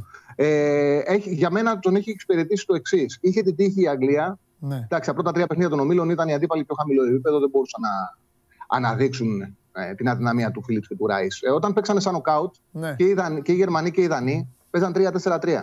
Παίζανε με δύο χαφ. Ναι. Δεν είχε κανένα τριάδα. Τριάδα έχει η Ιταλία. Ναι. Έχει τριάδα και έχει καλή τριάδα. Είναι το όπλο της. Δηλαδή τα ανέλησε πριν και με ναι. αριθμούς και στον χώρο που θα παίζουν. Επειδή παίζει με ξάρι και δύο εσωτερικούς, ενώ οι Άγγλοι παίζουν 4-2-3-1. Ναι. Στον χώρο που θα είναι ο Ράις με τον Φίλιπς, θα πέφτουν πάνω ο Βεράτη με τον Παρέλα. Mm-hmm. Και θα πέφτουν πάνω έτσι όπως παίζουν οι Ιταλοί, πέφτουν πάνω και στην πίεση, δηλαδή να τους πρεσάρουν στη πάσα. Ναι. Και οι Άγγλοι δεν μπορούν να κάνουν αυτό που κάνουν οι Ισπανοί. Δηλαδή να τους κουράσουν επειδή θα κάνουν ωραία ε, θα αλλάζουν ωραία την μπάλα. Γιατί οι Ισπανοί αυτό που κάνανε ήταν εξαντλήσαν αυτό στο δύο και γι' αυτό το λόγο ο Μαντσίνη ναι. αναγκάστηκε να τους βγάλει πριν συμπληρωθεί το 90 λεπτό και να πάει με πιο αδύναμο δίδυμο στον άξονα πεσίνα λοκατέλη. Ε, νομι, ε, νομίζω ότι αυτή την, το γεγονός ότι τους εξάντλησαν οι Ισπανοί έπαιξε πολύ μεγάλο ρόλο στο να μείνουν χαμηλά οι Ιταλοί. Αυτό δεν μπορεί να συμβεί με τους Άγγλους. Οπότε πιστεύω ότι πάνω σε αυτό που έλεγα, ότι οι προποθέσει να δούμε διαφορετική εικόνα από του δύο ημιτελικούς και να μπορέσουν να ανατρέψουν αυτό που έχουμε στο μυαλό μας, που τώρα οι περισσότεροι όταν μιλάς με κάποιους σου λένε θα το πάρουν οι Άγγλοι. Mm-hmm. Και το λένε αυτό γιατί έχουν στο μυαλό τους ότι έγινε στους δύο τελικού. Ναι, ναι, ναι, ναι, Νομίζω ναι. ότι καθαρά, ποδο, καθαρά ποδοσφαιρικά οι Ιταλοί έχουν τη δυνατότητα να το ανατρέψουν αυτό. Ναι. Και για μένα έχουν οριακό, τακτικά οριακό ναι. προβάδισμα, χωρίς να σημαίνει ότι στο Webley με τον Χάρη Κέιν στην κορφή της επίθεσης που είναι πολύ ανώτερος στον Μόμπιλε, με τη φόρμα που είχε και η ταχύτητα ο Στέρλινγκ, δεν μπορούν οι Άγγλοι να το πάρουν. Εννοείται ότι μπορούν είναι, κάτι, είναι ένας τελικό που μπορεί να γίνουν τα πάντα. Απλά πρέπει να καθένας φέρνει στο μυαλό του τι πιστεύει ότι μπορεί να ορίσει αυτό το παιχνίδι και ανάλογα κάνει την επιλογή του. Και το μόνο, ότι... το μόνο φαινομενικά, επαναλαμβάνω τη λέξη φαινομενικά, μείον των Ιταλών απέναντι στους Άγγλους, είναι ο πάγκος. Αλλά και αυτό είναι σχετικό, γιατί πρώτον και οι Ισπανοί έφεραν καλύτερο οπλισμό από τον Πάγκο σε σχέση με τον Μαντσίνη. Ο Μαντσίνη ο Κακομύρης δεν το κάνει επίτηδες. Ο Μαντσίνη σας το έχει πει και τους άλλου, σας το έχουμε πει όλοι. Ο Μαντσίνη αυτούς έχει, αυτούς πορεύεται και έχει χάσει και 4-5 μέχρι τώρα. Ε, το έκαναν λοιπόν οι Ισπανοί και δεν, δεν πέρασαν. Και επίσης είναι και λίγο η επιστήμη, έχει σηκώσει τα χέρια ψηλά με τον πώς χρησιμοποιεί τον πάγκο του τελικά ο Southgate. Αν μπορεί δηλαδή να, να φανεί. Δηλαδή, είπαμε ένα παράδειγμα. Ο πιο γρήγορος παίκτης των Άγγλων είναι ο Ράσφορντ. Ε, σε λίγο θα έχεις εσύ τις ίδιες συμμετοχές, ίδιο χρόνο συμμετοχής με ναι, τον ναι, ναι, ναι, ναι, ναι, οπότε. Δεν, το... ναι. δεν τον έχει αξιοποιήσει. Και ο Ράσφορντ είναι και όπλο γιατί έχει γορμή να γίνει φόρ. Ναι, γιατί ναι, τρέχει, ναι. παίζει και με την μπάλα, παίζει και χωρίς την μπάλα. Σωστό. Ε, προτιμάει τους ε, πιο κοντούς, τους πιο ζητικούς. Δεν, δεν, που Ναι. παίζουν ίσως, Ξεκίνησε με το που παίρνουν Φόντεν, τον ας μπακ και πούμε. πάνε στο ανασμένα. Ξεκίνησε με το Φόντεν σιγά σιγά, είδες. Παρκαρίστηκε. Οι Άγγλοι πίστευαν ότι ο Γκρίλι θα την πάρει τη φανέλα της 11 δεν την πήρε. Έρχεται και αυτό τον πάγκο. Φώναζαν όλοι Σάντσο, ξεκίνησε ο Σάντσο το μάτς με την Ουκρανία, κάτσε πάλι έξω. Γι' αυτό είναι σχετικό και αυτή η ιστορία με τους Ναι. πάγκους και το ποιοι έρχονται και ποιοι δεν έρχονται. Ναι, λοιπόν, οπότε πάμε να δούμε Πάμε, πού πάμε. καταλήγουμε. Πού καταλήγουμε. Όποιος για μένα είναι, α, εξαρτάται και το τι απόδοση θέλει ο καθένας. Για μια πιο ασφαλή επιλογή πάνω σε αυτά τα κριτήρια που έχουμε βάλει, πάνω στη λογική που έχουμε βάλει, με μια απόδοση που είναι κοντά στο από 2,20 μέχρι 2,5, κατάκτηση της Βραζιλίας στο Βραζιλία-Αργεντινή και Ιταλία-Αγγλία άσοχη. Διπλή ευκαιρία. Μάλιστα. Αυτό είναι μια ασφαλή επιλογή για κάποιον ο οποίος ε, ψάχνει μια, με μια τέτοια απόδοση και τα δύο παιχνίδια είναι καλυμμένος. Τώρα από εκεί και πέρα, άμα θέλει κάποιος να δημιουργήσει συνθήκες για να πληρωθεί πάνω από 4, από 4 μέχρι 4,10 μέχρι 4,40, 4,50, Μμμ. Βραζιλία, Αργεντινή να το κερδίσει κανονική διάρκεια η Βραζιλία και να κάνει πάρει την κατάκτηση του τροπέου η Ιταλία. Και από εκεί και πέρα, για όποιον θέλει ένα, μια, μονή, επι- μονή, μια μονή επιλογή για τον τελικό, παράταση, ισοπαλία. Ε, Ιταλία-Αγγλία, μονή επιλογή να πάει στην παράταση. Έτσι όπως έχει γίνει το ποδόσφαιρο, έτσι και αλλιώς.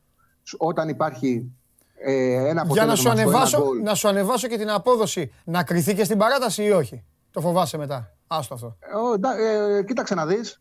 Εγώ το έχω παίξει να κριθεί στην παράταση. α, οκ. Έχουμε δει και, έχουμε δει και πολλούς τελικούς να κρίνονται στην Ναι, παράταση. ναι, ναι, ναι, ναι. Ε, και μου αρέσει αυτό. Δηλαδή, δίνεις και ενέργεια σε κάτι το οποίο το περιμένω με, με ενδιαφέρον πολύ. Μεγάλη αγωνία. Από εκεί πέρα, τι γίνεται; Δεν είναι τυχαίο που πάνε με αυτά τα ματς στις παρατάσεις. Γιατί όταν περνάει το 70-75 και είναι στην ισοπαλία και οι δύο ομάδες πάνε πιο συντηρητικά, δεν παίρνουν όλα τα ρίσκα. Είναι φυσιολογικό, φοβούνται. Οπότε μένει το παιχνίδι στην παράταση. Όταν είναι στο γκολ, έτσι όπως έχει γίνει το επιθετικό ποδόσφαιρο, με το η πίεση και με το ρίσκο που βάζουν οι ομάδες και με τη γνώση και με τις ικανότητες που έχουν, ε, το γκολ εύκολα έρχεται το ένα γκολ. Και είναι δύσκολο για την ομάδα που αποφασίζει να παίξει μαζική άμυνα να το κρατήσει. Ε, Δηλαδή δεν είναι τυχαίο που πάνε αυτά τα μάτια παρατάσεις. Έτσι οι διαφορές είναι μικρές, οπότε δεν ανοίγουν αυτά τα παιχνίδια. Οπότε δεν είναι καθόλου παράλογο να δούμε και τρίτο παιχνίδι μεταξύ τους στην παράταση. Και εκεί γι' αυτό θα επιλέξει η Ιταλία τα πέναλτι και ψυχολογικά, παρότι είναι δύσκολο να πάρει μια ομάδα δεύτερο συνεχόμενο μήνυμα στα πέναλτι. Αλλά θεωρώ ότι ο Ντοναρούμα έχει προβάδισμα και ψυχολογικά οι, οι, οι Άγγλοι θα επηρεαστούν αν θα πάει το παιχνίδι στα πέναλτι. Δηλαδή έχουν Σίγουρα. πλεονέκτημα οι Ιταλοί και στα, ε, και στα πέναλτι. Ναι, ναι, ναι. Εγώ έτσι τα βλέπω. Εγώ πιστεύω ότι σε αυτή τη λογική όταν έχουμε ε, ζευγάρια με ομάδες που προσπαθούν να κάνουν κάτι πρώτη φορά, καταλαβαίνω ότι το συνέστημα δημιουργεί συνθήκες και την ανάγκη να το δεις να συμβαίνει, όμως καθαρά, ε, όποιος ε, στοιχηματικά, το καθαρό μυαλό λέει να πηγαίνεις με αυτό το οποίο γίνεται συνήθως και όχι με αυτό το οποίο θα γίνει πρώτη φορά. Γιατί αυτό που γίνεται συνήθως θα το έχει πληρωθεί στο παρελθόν και θα το, μπορεί να το ξαναπληρωθεί στο μέλλον. Αυτό που γίνεται πρώτη φορά, Ναι. παρακαλάς να το πληρωθείς άμα συμβεί. Έτσι. Σωστό είναι αυτό που λες. Έτσι δεν είναι. Μεγάλη, μεγάλη, στοι- μεγάλη στοιχηματική κουβέντα. Λοιπόν, φιλιά πολλά. Τα, λέ- Κυριακή θα δούμε μαζί το ματσάκι. Μαζί θα δούμε το ματσάκι. Ναι. Και για το πέναλι, επειδή είναι που Καβαγεράτος και είδα το βίντεο, να πω 10 δευτερόλεπτα κάτι. Ναι, ναι. Είδα το βίντεο που έκανε ο Καβαγεράτος για το πέναλτι της ε, Δανίας, της Αγγλίας δηλαδή. Αυτά, αυτές οι επαφές δίνονται φάουλ στο μπάσκετ Έτσι. και κάνει ο Γιανακόπουλος συνέντευξη τύπου και θέλει να φύγει από την Ευρωλίγκα. Έτσι, έτσι. Αυτά του δίνουν. Αυτά του δίνουν. φιλιά, φιλιά. Γεια, γεια. Γεια σου, Ρετσέλη, φιλιά. Καλά του είπες του καβαλιέρα του. Α. ναι, ναι, το είδα και στο site. Ναι, ο Φοντέκιος στην Μπασκόνια. Ναι. Η Μπασκόνια πήρε το Φοντέκιο και ήθελε και τον Baldwin. Λοιπόν, κάνουν κινήσεις οι ομάδες στο μπάσκετ. Σιγά σιγά κάνουν και ξένοι. Δεν κάνουν μόνο οι Έλληνες, θα κάνουν νομίζετε. Προχωράμε. Αυτό α, και από τον Τσάρλι για να παίξετε, να επιλέξετε.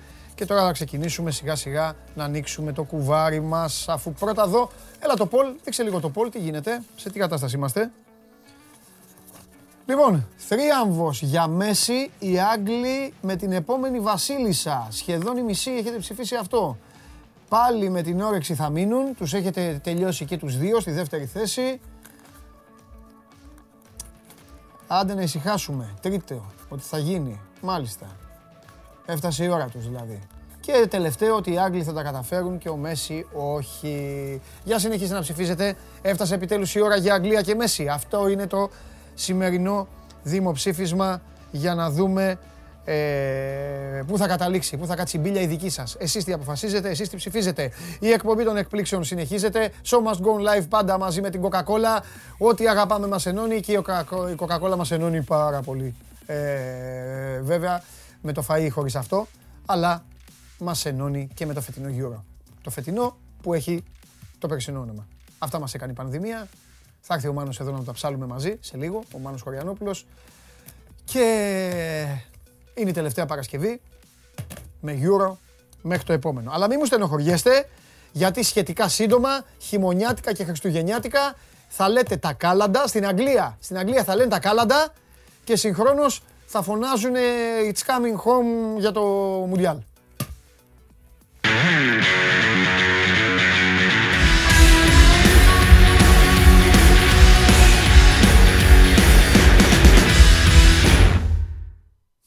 Καλά λέει και ένας φίλος εδώ. Θα το σηκώσουν οι Άγγλοι, θα λένε κάναμε Brexit, ε, πήραμε το.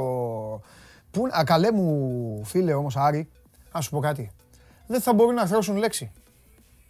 Άμα το πάρουν, δεν θα αρθρώσουν λέξη. Δεν θα αρθρώσουν. Με μπικίνι θα βγει η Ελισάβετ με μπικίνι στους δρόμους. Φαντάζεσαι να εμφανίσουν τελικό, να εμφανιστεί και η Ελισάβετ. Ε, τώρα εντάξει, πάει μόνο εγγονός ο Καραφλούλη εκεί. Χειροκροτεί από πίσω οι Εφατζίδες. Το πέναλτι Βρε Θοδωρίδη το πέναλτι και χειροκροτάγατε το πέναλτι. Άμα τα είχαν κάνει αυτά οι Ιταλοί, Γερμανοί, Γάλλοι, τέτοιο και αυτά. Μου χαλάτε τη σχέση μου με τον αδερφό μου με καλή. Βάλτε τον αδερφό μου με καλή να φάμε γύρω. Βάλτε το φίλο μου να το ξαναδώ λίγο. Lads, Pantelis, when you coming to see me? We're going to Wembley, we're going to come win, football's coming home. Come over, we'll go for a gyros together. My friend, come and see me and the boys, because it's coming home. Come on, England! Where are you, Pandelis? Μη φο... Έλα, ντε, εδώ είμαι εγώ. Μη φοβάσαι. Μη εσύ θα το πάρεις. Σταμάτα. Λαού λαού το πας και εσύ πονηρούλα. Άστο. Έλα ρε, όχι ρε. Από εδώ, Παναγία μου. Τις έκανα αυτές προξενιό στο Χωριανόπουλο. Θα είναι ανταποκρίτερες του Χωριανόπουλου. Η μία από τη Σαραγώσα, η άλλη από το Βίγκο. Άστε, άστε το Παντελή. Παντελή ε, ε, ε, Μόρτο. Για σας. Άκους. Πάμε! Βαγγέλη Αρναούτογλου θέλω. Έλα, η ΑΕΚ χτυπάει σε παίκτες. Βαγγέλη, πού είσαι;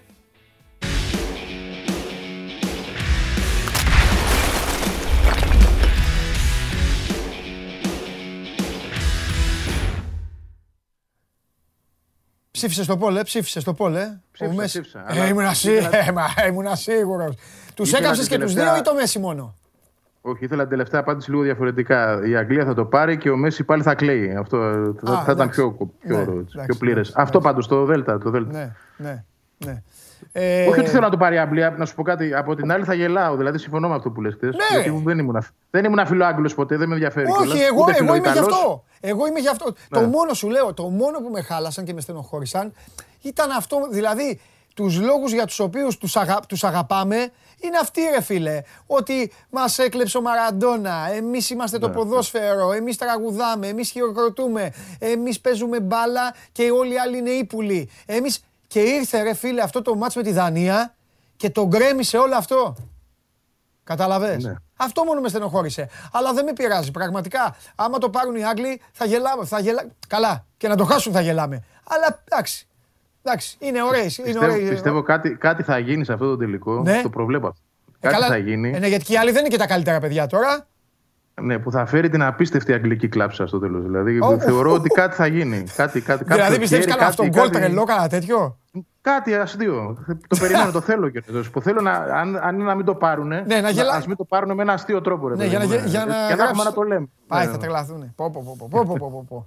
Λοιπόν, ε, ο Βαγγέλης, τι ομάδα θα σας πω εγώ; Ο Βαγγέλης είναι εθνική Βραζιλίας.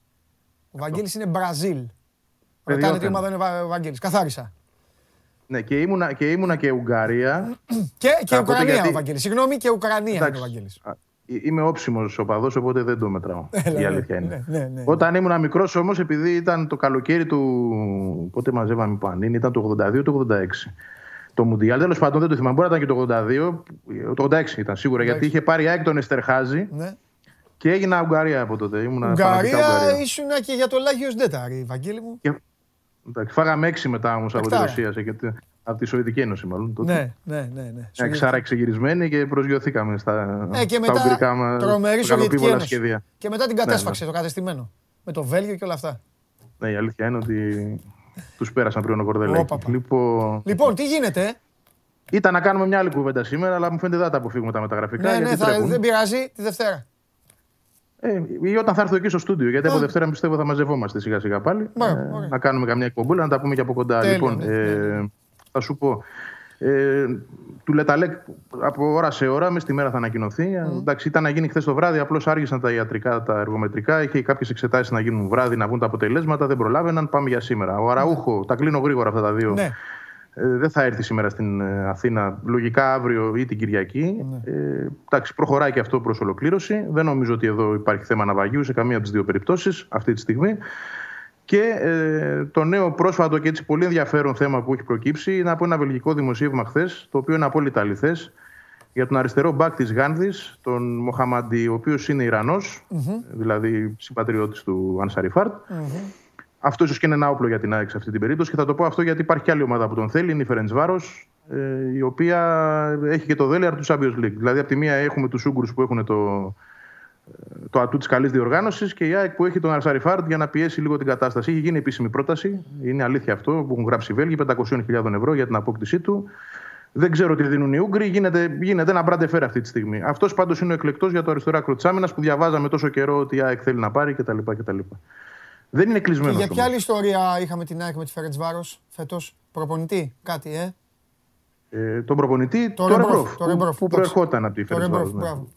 Δεν την είχε βέβαια αντίπαλο τότε έτσι, γιατί είχε, είχε τελειώσει από τη. Ναι, ναι, όχι, απλά προσπαθούσα να θυμηθώ πάλι το όνομα. Σωστό. Ε, περιμένουμε αυτό το Σαββατοκύριακο είναι κρίσιμο. Υπάρχει μια πληροφορία επίσης ότι η ΑΕΚ ε, εξετάζει και έναν αριστερό εξτρέμ. Τον παίκτη δηλαδή που θα παίζει μπροστά από τον Μοχαμαντή, εφόσον πάει αυτό το θέμα καλά. Είναι, είναι πράγματι σε μια γρήγορη άνθρωποι της ΑΕΚ. Μετά έτσι από μια. Δεν θα την πω ραστόνη, γιατί προφανώς και εμείς δεν γνωρίζουμε πράγματα τα οποία γίνονται στο παρασκηνιο mm-hmm. Μπορεί να υποθέτουμε ότι υπάρχει καθυστέρηση, αλλά ε, δεν ξέρουμε και την καθημερινότητα και πόσα πράγματα δουλεύονται κάτω από τη μύτη μας. Ναι. Φαίνεται λοιπόν ότι γίνεται δουλειά αυτή την περίοδο και η ΑΕΚ θέλει να τελειώσει περιπτώσεις αρκετές. Εντάξει, τώρα το πόσους από αυτούς τους παίκτες θα τους έχει διαθέσιμους για το πρώτο ευρωπαϊκό παιχνίδι στις 22 του μήνα, θα το δούμε. Ε, αλλά κάποιοι από αυτούς μπορεί και να είναι. Δηλαδή, ο Λεταλέκα να ανακοινωθεί σήμερα, υπάρχουν 15 μέρες μπροστά περίπου για να, να προετοιμαστεί. Το ίδιο και ο Ραούχο. Ε, και από εκεί και πέρα βλέπουμε και, βλέποντας και κάνοντας από το ποιοι θα έρθουν και σε ποια κατάσταση θα είναι. Ποιοι θα μου κάνει προετοιμασία από αυτούς, ναι. με ομάδες ναι. και ποιοι όχι. Να πω ότι ο Μαχαμαντή παίζει στη Γάνδη, έτσι δεν ξέρω αν το είπα και πριν. Ε, η Γάνδη είναι σε μια κατάσταση που ε, από ό,τι γράφουν οι Βέλγοι πάντα είναι σε ένα ξεσκαρτάρισμα, θέλει να βιάσει συμβόλαια ε, μεγάλα και μια περίπτωση από αυτές που είναι προς παραχώρηση είναι και ο συγκεκριμένος. Ναι. Αυτά με τα μεταγραφικά. Εντάξει, ωραία πήγε η εβδομαδούλα. Κάτσε να πάω και στο να δω μήπως κανένας χριστιανός θέλει κάτι. Ε, τι έγινε, ρε παιδιά, δεν βάλαμε στο, δεν βάλαμε στο Instagram ή εγώ κάτσε να τους κάνω και, να κάνω και ανανέωση. Ε, εντάξει, κοίτα, καλά πήγε η. Καλά πήγε. Καλά πήγε. Η όχι, έχουμε, έχουμε βάλει. Εγώ φταίω, εγώ φταίω, εγώ φταίω. Λοιπόν, καλά, ένας γράφει για τα ιατρικά του Λε Ταλέκ, OK. Okay. δεν ξέρεις και ποιος γράφει, ποιος κάνει πλάκα. Ε, ναι, εντάξει. Ναι, για το Μοχαμαντή, ε, μόλις είπε ο Βαγγέλης. Ε, με στόπερ τι γίνεται, ποιος θα είναι στην ΑΕΚ. Ξανά στόπερ. Αυτά θα τα πούμε από κοντά με τον Βαγγέλη. Τον έχω εδώ του φτιάξω εγώ. Ξανά ποιο είναι το όνομα ναι. για στόπερ. Πω, πω, τους έχω κάνει εγώ κολλήσει τους, ε, όλων των ομάδων. Λοιπόν, η Αεκάρα άρχισε τις μεταγραφές. Τι γίνεται με δεξί μπακ; Αριστερό μπακ. Δε... Αριστερό εξτρέμ, λέει ο Χρήστος. Δεξί μπακ. Ο ε, Χριστάρας τους θέλει όλους. Για πες. Ναι, για αριστερό, για αριστερό μπακ το είπαμε πριν. Αυτός ναι, ναι, τι είπες. Εντάξει, σου λέω τι είπε ο Χρήστος. Λοιπόν, για δεξί μπακ επίσης υπάρχει η πληροφορία ότι η ΑΕΚ έχει βρει το στόχο της και ότι είναι σε επαφή μαζί του. Δεν ναι. ξέρω κατά πόσο είναι και προχωρημένη. Ναι. Εγώ έχω μάθει από μια πηγή που όμως δεν είναι και τόσο δηλαδή, τσακαρισμένο αυτή τη στιγμή για να το πάρω και πάνω μου ότι προχωράει και αυτό το θέμα Ο στόχος είναι να υπάρχουν αυτοί οι δύο παίκτες μέχρι το τέλος ερχόμενης εβδομάδας και οι δύο μπακ. Αν συμβεί αυτό παντελή, πράγματι η ΑΕΚ θα έχει προχωρήσει πολύ σημαντικά στη, στην αρχική στόχευσή της που ήταν να πάρει 7 βασικούς παίκτες. Θα έχει πάρει τους 6. Έτσι, θα μένει ο αριστερός εξτρέμ. Και από εκεί και πέρα είναι θέμα και προπονητή καθαρά το αν θα ζητήσει άλλους και σε ποιες θέσεις. Δηλαδή το θέμα του στόπερ είναι μια περίπτωση για την, για την ΑΕΚ που δεν, δεν την πιέζει. Δεν, δεν υπάρχει λόγος να βιάζεται αυτή τη στιγμή. Ναι. Δηλαδή υπάρχει, υπάρχει ο Τζαβέλας, έτσι. Ο Νεντελτσιάρου που έμεινε στο ρόστερ, ο Σβάρνας, ο Μίτογλου και ο Λάτσι που έχει το παιδί ένα πρόβλημα τραυματισμού. Ήρθε ο Λεταλέκ τον οποίο ο Μιλόγεβιτς χρησιμοποιούσε πολύ ως στόπερ. Οπότε δεν υπάρχει η πίεση. Όχι ότι δεν υπάρχει ανάγκη. Άλλο το ένα, άλλο το άλλο. Έτσι. Ε, ανάγκη υπάρχει. Δεν υπάρχει βιασύνη. Αλλά δεν υπάρχει βιασύνη, ναι. ναι. Δηλαδή δεν είναι και τα μάτια αυτά που έρχονται τόσο, τόσο δύσκολα. Όχι κομβικά είναι, όχι τόσο δύσκολα μου ναι. για να πεις ότι δεν θα τα πάρω ή δεν θα προκριθώ επειδή θα μου λείπει ο ένας στόπερ. Ναι. Ε, πάντοτε εγώ θα αφήνω ανοιχτό παράθυρο για το Βράνιες, στην περίπτωση κατά την οποία μείνει ελεύθερος και μόνο υπό αυτή την προποθεση Και θα πω ότι επίσης το θέμα του Μπαλμπουενά, ενός στόπερ ε, που ακούστηκε πολύ στην αρχή του καλοκαιριού για την και φάνηκε ότι είναι ανέφικτη περίπτωση. Του Μπαλμπουενά, τη West Ham. Τη West Ham, ναι. Έλα ρε. Εντάξει, είναι ελεύθερος αυτός. Ε, ναι, αλλά είναι πεζούμενος. Ήταν δηλαδή μπαινός στην αρχή. Στη σεζόν, ξέρεις, βλέπω Premier League, βλέπω ακόμα και, το, και, τη, τέτοια, και στα αποδητήρια ναι. της ομιλίας. Ε, ξεκίνησε, τε, ξεκίνησε 3-4 μάτς έξω. Μετά μπήκε. Ε, κύριε, είναι πεζούμενος. Συγγνώμη κιόλας. Μην παρεξηγηθώ από τους Αρακτζίδε δηλαδή, αλλά όχι, okay. και εγώ πολύ δύσκολο το, το βρίσκω. Απλά το αναφέρω επειδή ακούστηκε πάλι. Για καμία ελληνική ομάδα κιόλας. Μην είναι και ναι, ναι. Ολυμπιακό πάω, κόλ δύσκολο. Πώς θα πάει αυτός ο παίκτης; Κοίταξε, είναι, είναι παραγωγό να το πούμε έτσι. Είναι 29 ετών, ναι. ε, γεμάτη χρονιά. Όχι γεμάτη ακριβώς χρονιά στην Πρέμερ, αλλά καλά έχει κάνει συν 20 παιχνίδια. Ναι, μπορεί να πάει να πάει. Γενικότερα παίζει, παίζει ναι. τα τελευταία χρόνια. Ναι. Ένα, ένα μέσο όρο 20 αγώνων στην Πρέμερ ναι. τους έχει την τελευταία τριετία, ίσως και λίγο παραπάνω. Ναι. Δεν είναι απλή περίπτωση. Είναι αυτό που θα ήθελε πάρα πολύ αν μπορούσε να τη κάτσει. Εγώ τον κόβω, ε, τον, τον κόβω από τη στιγμή. Αν είναι να φύγει από την Αγγλία εγώ στη θέση του ρε παιδί μου Αγγλία θα έπαιζα και θα συνέχιζα. Αλλά τον κόβω για παίκτη ε, και με τα χαρακτηριστικά του και με την ηλικία του και με όλα αυτά που πρέπει να πάει μετά, να πάει πουθενά ανα, ανατολικά, ανατολικά να πάει να πάρει λεφτά. Δεν έχει λόγο να φύγει από το νησί. Γιατί είναι και γιατί να μην πάει δηλαδή. Ε; Άνετα πάει. Τι; Μια Ισπανία, μια Ιταλία, πολύ άνετα πάει. Ναι, αλλά το, το λέω από την άποψη των χρημάτων, ρε παιδί μου. Γιατί δεν έχει λόγο να φύγει ναι, από το νησί για να πάει στην Ισπανία. Καταλαβαίνεις. Ναι, είναι, είναι πολύ ουτοπικό σενάριο και, και ναι. μακρινό. Αλλά κοίταξε να δεις, μέσα, μέσα σε όλα αυτά που ακούτε τις τελευταίες μέρες, εγώ θα το αναφέρω γιατί έχουν γραφτεί κιόλας από εδώ και από εκεί. Ναι. Έχουμε ακούσει για το Γιόβετιτς, για το Ριμπερί. Τώρα θα σου λέω τρελά ονόματα. Ναι. Ε, Τέλος πάντων, την ε, προσπάθεια της ΑΕΚ να πάρει έναν παίκτη στο αριστερό φτερό της επίθεσης που θα είναι το όνομα. Ναι. Ε, OK, okay, για όλα αυτά που κρατάω μικρό καλάθι θα θεωρώ περιπτώσεις πάρα πολύ δύσκολες. Ναι. Όχι ανέφικτε, mm-hmm. αλλά πάρα, πάρα πολύ δύσκολες. Mm-hmm. Αλλά τι να πω, ε, οφείλω να το αναφέρω διότι ενδεχομένως και να έχουν συζητηθεί. Να ορίστε. Μέσα στην Λες και τα εγώ με δικαιώνουν οι, οι τηλεθεατές μας. Έχει πάει λέει στη τι; Δυνάμω Μόσχας. Ε, για εκεί είναι. Ο Μπαλμπουένα. Ναι, αν λέει για τον Μπαλμπουένα, έχουν στείλει στη σειρά πέντε, πέντε, Εντάξει, πέντε ξέρω, παιδιά. Μπορεί, μάλλον μπορεί. για αυτόν. Λέω εγώ τώρα. Δεν, δεν, δεν γνωρίζω. Εγώ το είπα στην τύχη. Στο, ναι. Στην τύχη. Εγώ, εγώ το ανέφερα περισσότερο γιατί, το ανέφερα περισσότερο όχι στην πληροφορία, γιατί ναι. και εγώ δεν το πιστεύω στο θέμα, αλλά επειδή γράφτηκε, όφιλα Καλά κάνεις, καλά κάνεις. Καλά κάνεις. Ωραία είναι και τα παράδοξα, άμα έχουν βγει προς τα έξω, να τα ναι. συζητάμε. Ωραία. Είπα και πιο παράδοξα. Δηλαδή, σου Ριμπερί και Γιώβετιτς. Δηλαδή, που είναι, εγώ το θεωρώ ανέφικτο, αλλά. Είπε. Όπα. Επειδή είχα κολλήσει τον Παλμπουένα, το είπες τώρα πριν είπες το όνομα του Ριμπερί; Και του Γιώβετιτς. Τέλεια. Α το Γιώβετιτς. Τέλεια. Γιατί θέλω να πω κάτι. Ναι. Εγώ αυτά που στέλνετε, παιδιά, καλοί μου φίλοι, ορισμένα σας έχω πει ότι δεν θα τα πω ποτέ. Αν βγαίνουν και τα λένε τα παιδιά, όπως το είπε ο Βαγγέλης, Βαγγέλη, μία εβδομάδα όλη την προηγούμενη μου στέλνουν για το Ριμπερί. Δεν σου το είπα ποτέ. Δεν μπορώ να λέω τέτοια πράγματα. Αλήθεια σου λέω. Κάπου τα διάβασαν προφανώς. Ναι. Και εγώ το λέω γιατί και εγώ το διάβασα. Εννοείται. Το και το κάνουν για όλες τις ομάδες. Ναι, οι Ολυμπιακοί, οι φίλοι μας που είναι Ολυμπιακοί και μας βλέπουν, μου στέλνανε ρε φίλε την, προ... την προ-προηγούμενη εβδομάδα για παίκτη που κάνει 45 εκατομμύρια. Ε, για ποδοσφαιριστή 45 εκατομμύρια της Τσέλση. Δεν είπα ποτέ το όνομά του. Δεν πάει, δηλαδή Συμφωνώ. Εγώ περισσότερο το λέω για, να Πού βγαίνουν αυτά. Οι ομάδες γελάνε με αυτά, σίγουρα. Αυτά δεν είναι οι ομάδες. Οι ομάδες δεν έχουν σχέση με αυτά. Πού βγαίνουν σε social, βγαίνουν; Ποιος θα. Κοίτα, θα, θα, σου πω κάτι παράδοξο τώρα. Ε, θυμάσαι που σου είχα πει κάτι ότι η ΑΕΚ το ψάξει για το, το Βαλβέρε, το οποίο είναι 100% αλήθεια. Δεν αποκλείω εγώ να, γίνει, να έκανε μια ερώτηση. Περίμενε, ναι. Μου το, εντάξει, εκεί πάγωσα λίγο, αλλά το θέμα είναι άλλο. Είναι προπονητής. Προπονητής που δεν έχει ομάδα. Κατάλαβες. Δεν είναι ποδοσφαιριστής που έχει παίξει ναι, και 5.000 παιχνίδια. από την Μπαρσελώνα, Παντελή, πώς θα πάρεις προπονητή από την Μπαρσελώνα. Δηλαδή και μόνο που σκέφτηκαν να, να προσπαθήσουν να χτυπήσουν αυτή την πόρτα για το να ήταν. Αυτό. Δεν πειράζει. OK, okay, το έκανε. Θα σου πω λοιπόν ότι και ο Ριμπερί. Ε, μπορεί κάποιος στην ΑΕΚ να σκέφτηκε ότι δεν πάμε να ρωτήσουμε. Δεν είναι κακό. Είναι 38 στα 39 ο Ριμπερί. Ναι. Βέβαια, βέβαια, έχει κάνει χρονιά στη Φιωρεντίνα με 29 μάτς 30, αν δεν κάνω λάθος. Ναι.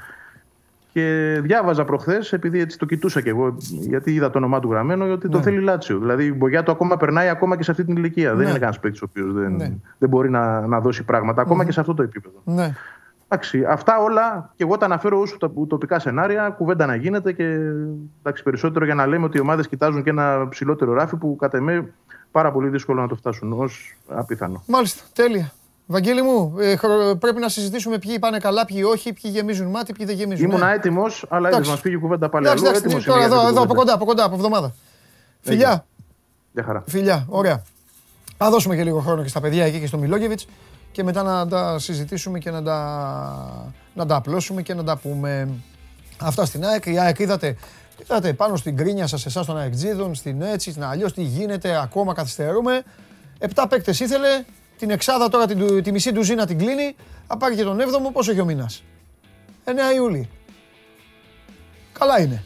Δεν το λες και άσχημα. Για να πάμε να δούμε τι γίνεται όμως σε ένα άλλο στρατόπεδο. Γιατί εκεί, έλα Γιώργο. Μάλιστα. Ο Ερνάν Γκόμες τραυματίστηκε στον νόμο και η Εθνική Ισπανία τον στερείται από τους Ολυμπιακούς Αγώνες. Πάει ο Ερνάν Γκόμες. Ε, εδώ είμαι. Εδώ είμαι. Μη φοβάσαι. Με ψάχνει. Ένα μήνα με ψάχνεις. Καλά πάμε. Ένα μήνα. Έφτασε η ώρα. Εσύ, εσύ μου έκανε παρέα ένα μήνα, εσύ και ο φίλος μου. Και τώρα θα συγκρουστείτε. Να το. Αγόρι μου. coming to see me? We're going to Wembley, we're going to come win, football's coming home. Come over, we'll go for a gyros together. Ε, όχι. My friend, come and see My me friend in the here, boys, να because φάμε it's εδώ. coming home. Come on, England! Πω, πω, πω, πω, πω, πω, πω, πω, πω, ο φίλος μου. Ε, και ακουστικά. Φοράει ακουστικά, ε. Ακουστικά δεν είναι αυτά, ρε. Τι είναι. Ο Γιακάς είναι. Ακουστικά δεν είναι. Ακουστικά είναι. Μεγάλε. Τι γελάς Παλομπαρίνη με το κασκέτο, τι γελάς με το φίλο μου.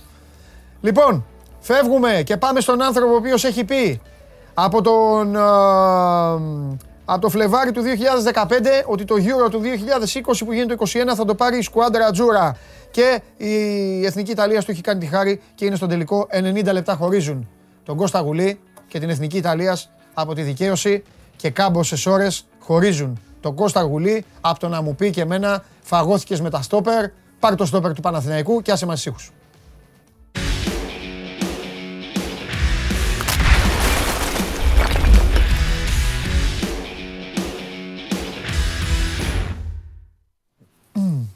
Ντέλα, καλημέρα. Κασκέτο είπα, τραγιάσκα, ε, παιδιά, συγγνώμη. Ευχαριστώ, φιλαράκι μου. Κασκέτο του είπα του τέτοιου. Εντάξει, μου, ωραία, όλα καπέλα είναι. Έλα! Τι κάνουμε; Καλά, εσύ. Από το 2015 δεν στο έχω πει. Από το 2015 που όμως μπορώ να σου πω ότι έχει πάρει 15 στόπερ ο Παναθηναϊκός και τα έχει πληρώσει 5,4 εκατομμύρια ευρώ. Α, Και, ακόμα, και κάθε καλοκαίρι στόπερ ψάχνει. α. Και τώρα; Αλλά για να μην, για να μην είμαι και άδικος, Ναι. το τελευταίο ένα χρόνο και κάτι τουλάχιστον νομίζω ότι με Βέλεθ, Σέκεφελ και Πούγκουρα Ναι. νομίζω ότι είναι η καλύτερη αμυντική γραμμή που είχε τα τελευταία χρόνια. Απλά θέλει Ναι. ένα παίχτη, leader, να τον ανεβάσει επίπεδο τώρα για να έχει μια καλή, πολύ καλή νομίζω για τα ελληνικά δεδομένα αμυντική τετράδα. Αυτό μπορώ να σου πω είναι ότι είναι σε εξέλιξη, τουλάχιστον αυτό λένε πληροφορίες παρά τον Παναθηναϊκό, δεν επιβεβαιώνεται και διαψεύδεται τίποτα. Είναι σε εξέλιξη συζητήσεις με τον παίχτη, τέλος πάντων, τον στόπερ που έχει καταλήξει ο Γιωβάνοβιτς, χωρί να έχει διαρρεύσει όνομα. Το μόνο που το μεταφέρω με μικρή επιφύλαξη που μου έχουν πει είναι ότι ο Παναθηναϊκός τις τελευταίες ημέρες ήταν σε συζητήσεις με σκανδιναβό κεντρικό αμυντικό. Ότι δηλαδή από, Μ' έρχεται αρέσουν από αυτά. ψηλά. Λοιπόν, θα βάλουμε κάτω. Τι θες να βάλουμε, εθνικές ή όχι; Ε, τώρα με ξέρεις τι θα χάσουμε την μπάλα. Θα εκεί βρούμε πέρα, το θέμα, Μάκη. τους κάνουμε γκάφα εδώ live αγόρι μου σε όλους και στον Παναθηναϊκό. Θα κάνουμε γκάφα και στους αρχίσουμε. μάνατζερ. Θα πούμε Άμα τον παίκτη. αρχίσουμε να κόβουμε πρόσωπα και παίχτες από τις εθνικές τώρα και από κάθε χώρα, θα χάσουμε την μπάλα. Θα δούμε βρούμε, πάρα πολύ. θα βρούμε την τετράδα των στόπερ της Σουηδίας, της Δανίας, της Νορβηγίας και της Φιλανδίας. Ξεκινάμε Το από έχει πάει αυτό. σε ψηλά, σε ψηλά και τέτοια εσύ. Είπα, είπα τα τέσσερα στόπερ. 4-4-16. 600 παίρνουνε, αυτό είναι το θέμα. Πού Για το ξέρεις ταβάνι εσύ, που ξαναπεί πού το ξέρω, 600. πού ξέρω εγώ τέτα- το τέταρτο στόπερ της Φιλανδίας πόσα μπορεί να παίρνει; Στη Σκανδιναβία ακριβο- ακριβοπληρώνονται, να ξέρεις επίσης. Είτε μιλάμε για ταλαντούχο εδώ, ο Τελάντερ που ήταν. ε, δεν ήταν στην πρώτη γραμμή το στόπερ της Δανίας, πληρώθηκε πριν ε, από 6 χρόνια 350 χιλιάρικα Ναι, το συμβόλαιο του. ναι. Τέλος πάντων. Γι' αυτό σου λέω. Αυτό το μεταφέρουμε με μια σχετική επιφύλαξη ότι ε, είναι σε επαφές με σκανδιναβό στόπερ. Το τελευταίο, Αυτό που- το τελευταίο στόπερ από τη Σκανδιναβία πάντως του Παναθηναϊκού ε, ήξερε λίγο μπαλά, ε. Για το Χένεξεν λες; Ε, ναι, για ποιον άλλο. Όχι, είχε κι άλλο. Ποιον είχε κι άλλο μετά. Ποιον είχε; Είχε φέρει το 2006 για έξι μήνες μόνο τον Σουηδό Άντερσον. Έλα, ρε, βέβαια, Κώστα. Ήταν η εντάξει. χρονιά με μπάκια και τα λοιπά. Ναι, ε, και Διεθνής ήταν. Ναι, ναι, ναι, ναι, εντάξει, αλλά εντάξει. Εγώ λέω παίκτη που έπαιξε τώρα, που έπαιξε. Ναι. Καλά, ρε, ναι, βρίσκεις μία σε 100 τώρα. Θα βάλεις τα κλάματα μα βρίσκεις. Ναι, ναι, ναι. Δεν το συζητάμε. Και σαν χαρακτήρα και σαν ποιότητα ποδοσφαιρική. Ε, αυτό που μπορώ σίγουρα να σου πω είναι ότι δεν υπάρχει θέμα bed γιατί υπήρξε ένα δημοσίευμα στη Επτά Εμμυράτα. Ο Αμπέιτ εδώ και ένα-ενάμιση χρόνο παίζει στην. Ε, ενάμιση χρόνο. Παίζει στην Al Nasser στα Ηνωμένα Αραβικά Εμμυράτα. Ομάδα που είχε περάσει από εκεί ο Γιωβάνοβιτς. Ναι.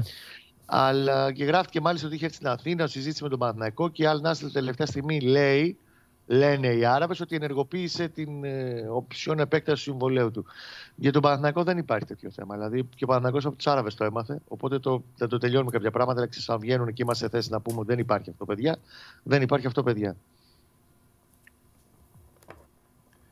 Και το, αυτό και, και, το, beer, και το Beersmere λένε εδώ, ξεχάσαμε. Α, ναι, το Beersmere ξεχάσαμε. Ε, πολυμετοχικότητα, βέβαια. Πιο ναι. μετά ήρθε αυτός. Ναι, ναι. Ε, για Χάμερ είχε έρθει ο Beersmere και. Εντάξει. Ε, εντάξει. Και βγήκε. Εντάξει, δεν πήρε. Ούτε 15 μάτζε πρέπει να έχει παίξει όλα μαζί. Δεσεβό, ναι, άστο. Παπάκι ήταν. Ε, τώρα, εγώ μπορώ να σου πω επίσης ότι υπήρξε μια πληροφορία και ένα δημοσίευμα στην Τουρκία χθες ότι ο Μουσταφά Ντενιζλή, αυτή η θρελική μορφή τουρκικού ποδοσφαίρου προπονητής στα 71 του πλέον, που είχε αναλάβει την Αλτάη, Νομίζουμε ότι είναι προπονητής που έχει κατακτήσει πρωτάθλημα με όλους τους μεγάλους Τουρκίας και στον πάγκο της εθνικής ε, Τουρκίας. Έχει αναλάβει την Αλτάη και ότι επιμένει και θέλει πάρα πολύ το Χατζιωβάνι και ότι θα επανέλθει με νεότερη πρόταση.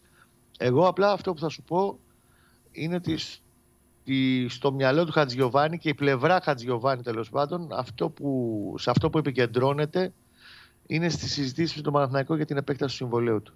Αν τώρα έρθει 1,5 εκατομμύριο, αυτό που λέγαμε χθες προχτές, και πιάσει τη ρήτρα, δηλαδή πληρώσει η Αλτάη την άτυπη ρήτρα που υπάρχει με τον Χατζιωβάνι, πλέον ε, στο τι θα αποφασίζει ο ποδοσφαιριστής. Θέλει να, πάει, να πάρει το ρίσκο να πάει στην Τουρκία σε μια ομάδα που η οποία τώρα ανέβηκε, αλλά μπορεί να του δώσει ένα πολύ καλό συμβόλαιο, ή θα επεκτείνει με τον Παναθηναϊκό. Εγώ λέω ότι αυτή τη στιγμή το βελάκι, άμα το γυρίσουμε, είναι προς την πλευρά του πάω να συζητήσω για να παραμείνω στο 24. Ναι. Για να τα βάζουμε σε μια σωστή σειρά τα πράγματα. Ναι. Εγώ τώρα σε αυτό το σημείο, ναι, για ναι. να συνεχίσω τη σκληρή τακτική μου, αλλά δίκαιη απέναντι σε όλους σας όσον αφορά αυτή τη θέση στο κέντρο της άμυνας. Θέλω να πω ότι πριν λίγο είπες ε, για το 600. Ναι. Θυμάμαι λοιπόν ότι πριν από κάποιες μέρες ε, είχαμε συζητήσει και μου είχες πει ότι για κάποιες θέσεις ο Παναθηναϊκός δίνει και το εκατομμύριο. Το, το, το έχουμε διευκρινίσει, Παντελή. Ναι, ναι, έχεις, δεν, δεν έχεις εσύ, δεν έχεις εσύ, δεν έχεις εσύ. Δεν μπορώ να καταλάβω. Στον ΚΑΦ και στον Εξτρέμ. Ναι, ωραία. Εντάξει. Εκεί okay. θα πάνε τα, το, τα συμβόλαια του κοντά. Τώρα, εάν Αυτό θέλει ο Γιωβάνοβιτς, έτσι. Ωραία. Το εκατομμύριο εάν... εγώ στο στόπερ θα το δίνα το ένα. Τώρα, άλλο εγώ βέβαια, εγώ δεν είμαι προπονητής. Αν τώρα βρούμε τον Παντελεήμοβιτς, ναι. ο οποίος έχει 700, αλλά είναι ρε παιδί μου, τα μάμι σε αυτό που ψάχνει η ομάδα. Ναι. Ε, δεν νομίζω ότι θα το χαλάσει τώρα το, το, την μεταγραφή για 100.000 ο Παναθηναϊκός θα το δώσει αυτό το συμβόλαιο. Ναι. 700 τελευταίο στόπερ που πήρε στον Παναθηναϊκό ήταν ο Σέρχιο Σάντσεθ, αυτή η θελική μορφή που ήρθε για ένα χρόνο. Mm-hmm. Εν μέσω κιόλας ε, είχαμε τα capital control τότε και δεν mm. ξέρανε πώ θα του βάλουν την προκαταβολή για να έρθει να υπογράψει. Ναι. Άλλο θρύλ αυτό το, το καλοκαίρι. Ιούλιο του 2015, τέτοιες μέρες ήταν. Ναι, ναι. Τρομερά πράγματα. Μάλιστα. Ωραία, Κώστα μου. Εντάξει. Απόλαυσε το Σαββατοκύριακό σου. Γιατί τη Δευτέρα μάλλον θα έχεις ονόματα. Θα έρθουμε, θα έρθουμε φορτσά τη Δευτέρα, να είσαι σίγουρος. Φιλιά. Να είστε καλά, για χαρά, Γεια σου, Κώστα μου. Γεια σου, Κώστα μου. Λοιπόν, αυτός είναι και ο Κώστας Γουλής σε μια εκπομπή η οποία χρονικά κυλάει λουκούμι. Συγκλονιστικός και σήμερα. Για να δούμε που θα χαλάσει. Α, έχει, ξέρω που θα χαλάσει. Σε αυτό μου θα μπει τώρα μέσα στο στούντιο. Λοιπόν, ετοιμαστείτε, πάρτε βαθιές ανάσες. Κάτσε να δω αν έχω τίποτα από τους ακολουθούς μου στο Instagram ή αν έστειλε κανείς τώρα, γιατί ο μεγάλος καταστροφέας μπουκάρει στο στούντιο. Θα αρχίσει να ζητάει πόλ, θα αρχίσει να ζητάει πράγματα. Λοιπόν, μισό λεπτό. Παντελάρας 10. Έλα, Παντελάρας 10. Τάκ, εδώ. Πάντα έχουμε. Ε, ε, Παντελή, καλημέρα. Ρώτα το Μάνος, παρακαλώ πολύ. Γεια σας. Άστα, γεια σας. Α, τέλεια. Τέλεια. Τέλεια, γιατί ο Ηλίας Κοντοστέργιος ναι. Λέει καλημέρα Παντελάρα, εδώ είμαστε, στηρίζουμε την εκπομπάρα. Βγάλε καταστροφέ γιατί καταστρεφόμαστε. Αυτό μόνο. Είχε χθες ένα ερώτημα που ήταν πάνω στην ώρα. Ένας ε, φίλος, το θυμάσαι; Ναι. το πώς γυρνάμε από τα νησιά. Ναι. Την ώρα που μιλούσαμε εμείς εδώ δεν είχε βγει. Σου λέω ότι δεν υπήρχε καμία διευκρίνηση. Ο άλλος ο Μπαγάσας ο Μάνος, μόλις με είδε ότι έπιασα το κινητό και Ναι. μπήκα στο προφίλ μου, έστειλε. Στο προφίλ Παντελή, να σου θυμίσω το παραπάνω για να ρωτήσεις το Μάνο. Ναι. Μου είχε στείλει, δεν είχα κάνει screenshot και έστειλε. Είσαι, είσαι πολύ μεγάλος. Η Ήξερε ότι ερώτησή θα του είναι: κοιτάξεις. Πετάω την Πέμπτη για Κύπρο και, έχω, και εγώ θα βάλω τη δεύτερη δόση του εμβολίου τη Δευτέρα. Χρειάζεται να κάνω rapid test για να ταξιδέψω; Και πάρει και την μπαλά. ναι. Ναι. Γιατί, Γιατί έχει πι- Λακωνικός. πιστοποιητικό για να βγάλεις, το βγάζεις 14 μέρες μετά την ε, δεύτερη δόση. Εκτός αν Ναι. είναι το μονοδοσικό.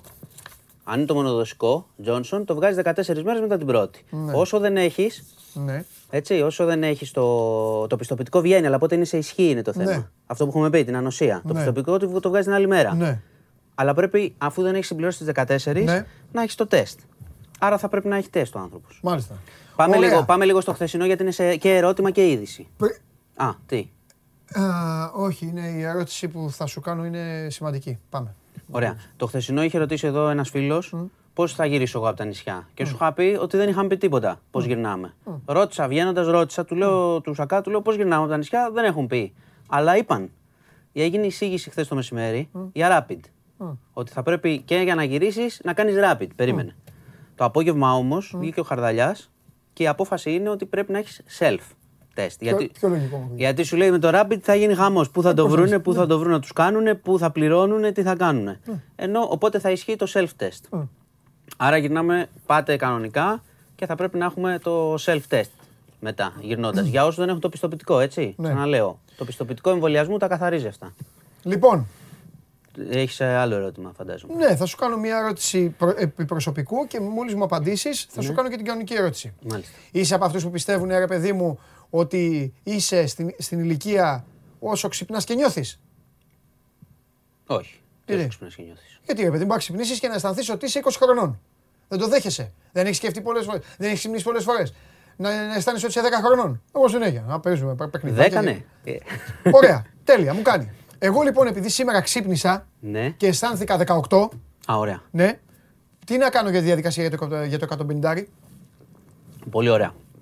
Βγήκαν χθες ανακοινώσεις Μάλιστα. για το πώς γίνεται. Ναι. Ουσιαστικά βγήκαν διευκρινήσεις για τα, αυτά που είχαμε ήδη πει. Ναι. Δηλαδή, πάμε σ- μέχρι το 20 ημέρο του Ιουλίου, δηλαδή σύντομα την άλλη εβδομάδα θα αρχίσει να πέφτει η καρτα Λοιπόν, έχουμε πει, μόλις κάνεις είτε το μονοδοσικό, Ναι. είτε τις δύο δόσεις, είτε έχεις κάνει δόσεις. Μία δόση αρκεί να έχεις κάνει, απλώς, να το πούμε απλά, ναι. με τη μία δόση. Μετά μπαίνεις στον GOV, έτσι και με ΑΜΚΑ, κάνεις την αίτηση. Οκ. Ναι. Λοιπόν, μετά μεταφέρονται τα στοιχεία σου στην ε, τράπεζα και εκδίδεται η χρεωστική, η ψηφιακή χρεωστική. Ή παίρνεις χαρτί. Λοιπόν, αυτή ισχύει για αυτά που έχουμε πει, χώρους πολιτισμού, εισιτήρια κτλ. κτλ. Εκδίδεται, είναι προσωπική όμως, άρα δεν έχει μεταφορά χρημάτων. Και αυτό που πρέπει να θυμούνται είναι ότι ισχύει μέχρι, ο κόσμος μέχρι το τέλος του έτους. Μέχρι το τέλος του έτους τη χρησιμοποιείς. Ό,τι περισσέψει γυρνάει στο κράτος. Περι, ε, prepaid δεν είναι. Δεν είναι. Ναι, χρεωστική κάρτα θα είναι. Μπορούν να πάνε και στο σούπερ μάρκετ να ψωνίσουν οι άνθρωποι, τα παιδιά. Όχι. δηλαδή είναι για πέντε συγκεκριμένα μα έχω πράγματα. πει, μα το έχουμε Έχεις πει. πει, παιδί μου, αλλά Είναι εγώ μουσ- άσε με. ε, Θα- Καλά θα κάνεις και αν ρωτάνε, θα ρωτάνε, ρωτάνε, ε, καλά ένα ρωτάνε. κρίμα, Παιδιά ε, είναι, ναι, δεν Εμένα είναι. τι με νοιάζει, να πάω εγώ. Ε, Αυτό σου λέω. Ε, δεν, για είναι τα παιδιά σούπερ, δεν ρωτάω. είναι σούπερ μάρκετ, είναι σινεμά, χώροι πολιτισμού, Ναι. εισιτήρια, Ναι. να κλείσω τα ξενοδοχεία, τα εισιτήρια κτλ. Είναι τουρισμός πολιτισμός. Στοίχημα; Όχι. Α, δεν είναι στοίχημα. Όχι. Ε, πάρτε τι εσείς. Ε, ναι. Καλά ρωτάς πάντως. Καλά ρωτάς. Φαντάζομαι ρωτά... Κοίτα, ο κόσμος το ρωτάει αυτό. Αλλά εγώ ήθελα. Είναι η διαδικασία και θυμίζω. Το... Καλά, όχι ότι όποιος το πάρει δεν θα το φάει κατευθείαν. αλλά λέω, μωρέ, άμα εντάξει, μείνουν, μωρέ, μέχρι εντάξει, τέλος εντάξει, του έτους εντάξει, ισχύει. εντάξει. Λοιπόν, μπείτε, Για εξωτερικό είναι για εισιτήρια. μπείτε και για link. Είναι για όλα. Δεν έχουν κάνει διευκρίνηση. Όπου κλείνω εισιτήρια τη χρησιμοποιώ. Εντάξει. Απλά, παιδιά, δεν, δεν γίνεται μεταφορά. Έτσι. Τι Είναι προσωπική. Τη χρησιμοποιείς Ναι. εσύ. Δεν τα Ε, βοηθάνε όμως, δεν τους βοηθάνε. Που είναι πάρτε διαρκείας στις ομάδες σας. Καταλαβέ. Ε, εντάξει, άμα. Κοίτα, αυτό Δηλαδή, θα, άπλωσέ το λίγο. Πρόσεξε, αυτό Να είναι πάνε που, στο γήπεδο αυτό τα που παιδιά. σκέφτεσαι είναι ωραία ιδέα. Δηλαδή να γίνει συνεργασία με ομάδες και να πούν εμβολιαστείτε. Και θα δεις εκεί πώς, ε, να δεις εκεί πόσα εμβόλια θα γίνουν μέσα σε μια Εμβολιαστείτε. εβδομάδα. Ε, ε, εμείς θα τα λέμε. Κάνε μας, πώς το είπες. Ε, ε, τέτοιος. Υπουργός για μία μέρα όμως. Όχι, Τελειά, όχι μην σε υπουργός. πρίζουνε Όχι, μετά. ε, την τελείω- άλλη. Ε, τελείωσε. Τελείωσε. Πρεσβευτές, Έγινε, πρεσβευτές. έγινε, έγινε το Πρεσβευτές αίσθημα. εμβολιασμού. Λοιπόν, τι άλλο; Λοιπόν, ε, τι άλλο; Πάμε, υπάρχουν περισσότερα για, τις, ε, για αυτό που έχουμε πει για υποχρεωτικούς εμβολιασμούς, για το σχέδιο. Ε, φαντάζομαι θα έχουμε ανακοινώσει. Όχι, φαντάζομαι. Έρχονται οι ανακοινώσεις την άλλη εβδομάδα. Θυμάσαι ότι είχαν εμβολιαστεί στην ΕΜΑΚ. Θα πάει στις ένοπλες δυνάμεις, θα πάει στην αστυνομία αυτό, οι υποχρεωτικοί εμβολιασμοί. Θα ισχύσουν για όσους εργάζονται σε γυροκομεία και σε φορείς σε τομείς υγείας. Και υπάρχει, για να το διευκρινίσω, γιατί έχει γίνει μεγάλη κουβέντα, αυτοί που θα αρνηθούν θα πρέπει να εργάζονται πια σε θέσεις που δεν θα έχουν επαφή με τον κόσμο. Ω, μάλιστα. Προφανώς δεν μιλάμε για άλλ- άλλου είδους κυρώσεις, έτσι τα έχουμε πει αυτά. Παρότι έχουν κυκλοφορήσει διάφορα, δεν κινδυνεύουν σε κάτι η δουλειά τους. Ναι, εντάξει. αλλά να είμαστε λογικοί, έχει μια λογική αυτό. Αν αρνηθείς και άρα υπάρχει η πιθανότητα να έχεις, να είσαι ασυμπτωματικός, να κολλήσεις έναν άνθρωπο που πας να τον βοηθήσεις, οκ, δεν μπορείς να, να, να είσαι κοντά του. Ε, έχουν, υπάρχουν σκέψεις και για τα σχολεία, να ξέρεις, για τους εκπαιδευτικούς, αν θα μπορεί να γίνει υποχρεωτικό. Τώρα αυτό σου λέω με όλες τις αντιδράσεις που μπορεί να προκληθούν στη συνέχεια και όλη την κουβέντα που θα ανοίξει. Για τους εκπαιδευτικούς υπάρχει και η ουσία εδώ, ότι αν αρρωστήσουν πάρα πολύ χτυπά ξύλο εκπαιδευτικοί, πώς θα γίνουν ε, τα μαθήματα. Είναι πολύ κρίσιμο την επόμενη χρονιά να μην έχουμε... Τι, τι λέει τέτοιο; Να μην έχουμε πάλι τα ίδια. Ναι, άκου. Η τηλεκπαίδευση, οκ, μπορεί να λέει το Υπουργείο Παιδείας να πανηγυρίζει, δούλεψε τηλεκπαίδευση. Εγώ το λέω, Ρώτα, του λέω κάνα- σαν λύση, να δεν- ρωτήσουμε, όχι, να ρωτήσουμε μπαμπάδες μαμάδες. Και για το χάος με στο σπίτι και αν τα παιδιά κάνουν και πόσες ώρες κάνουν και αν προσέχουν και αν πέρασαν μια χρονιά που έχει ακυρωθεί. Αυτό θα μας το πούν όσοι έχουν παιδιά και όσοι το έχουν ζήσει. Λοιπόν, η τηλεκπαίδευση είναι ανέκδοτο. Στο λέω εγώ. Η τηλεκπαίδευση δεν υπάρχει. Ή θα μπορέσουν τα παιδιά να Γιατί, πηγαίνουν μια, οι σχολείο. δασκάλοι Είναι μια, μια ανέκδοτο. χαρά δουλεύουν. Τέλος πάντων. Ε, εγώ ρωτάω πολλού Ενώ δουλεύουν οι άνθρωποι, δεν το λέω ότι- ενώ δεν φταίνε θα- οι δεν- δάσκαλοι, δεν προσπαθούν. χασομερώνε, ναι. Ξέρεις πόσο δύσκολο. Εδώ έχεις το παιδί μαζί σου. Εδώ, 10 παιδιά τα έχεις μαζί σου και πασχίζει ο δάσκαλος να κρατήσει την προσοχή τους. Ναι. Φαντάσου τώρα να το κάνεις από, από μακριά.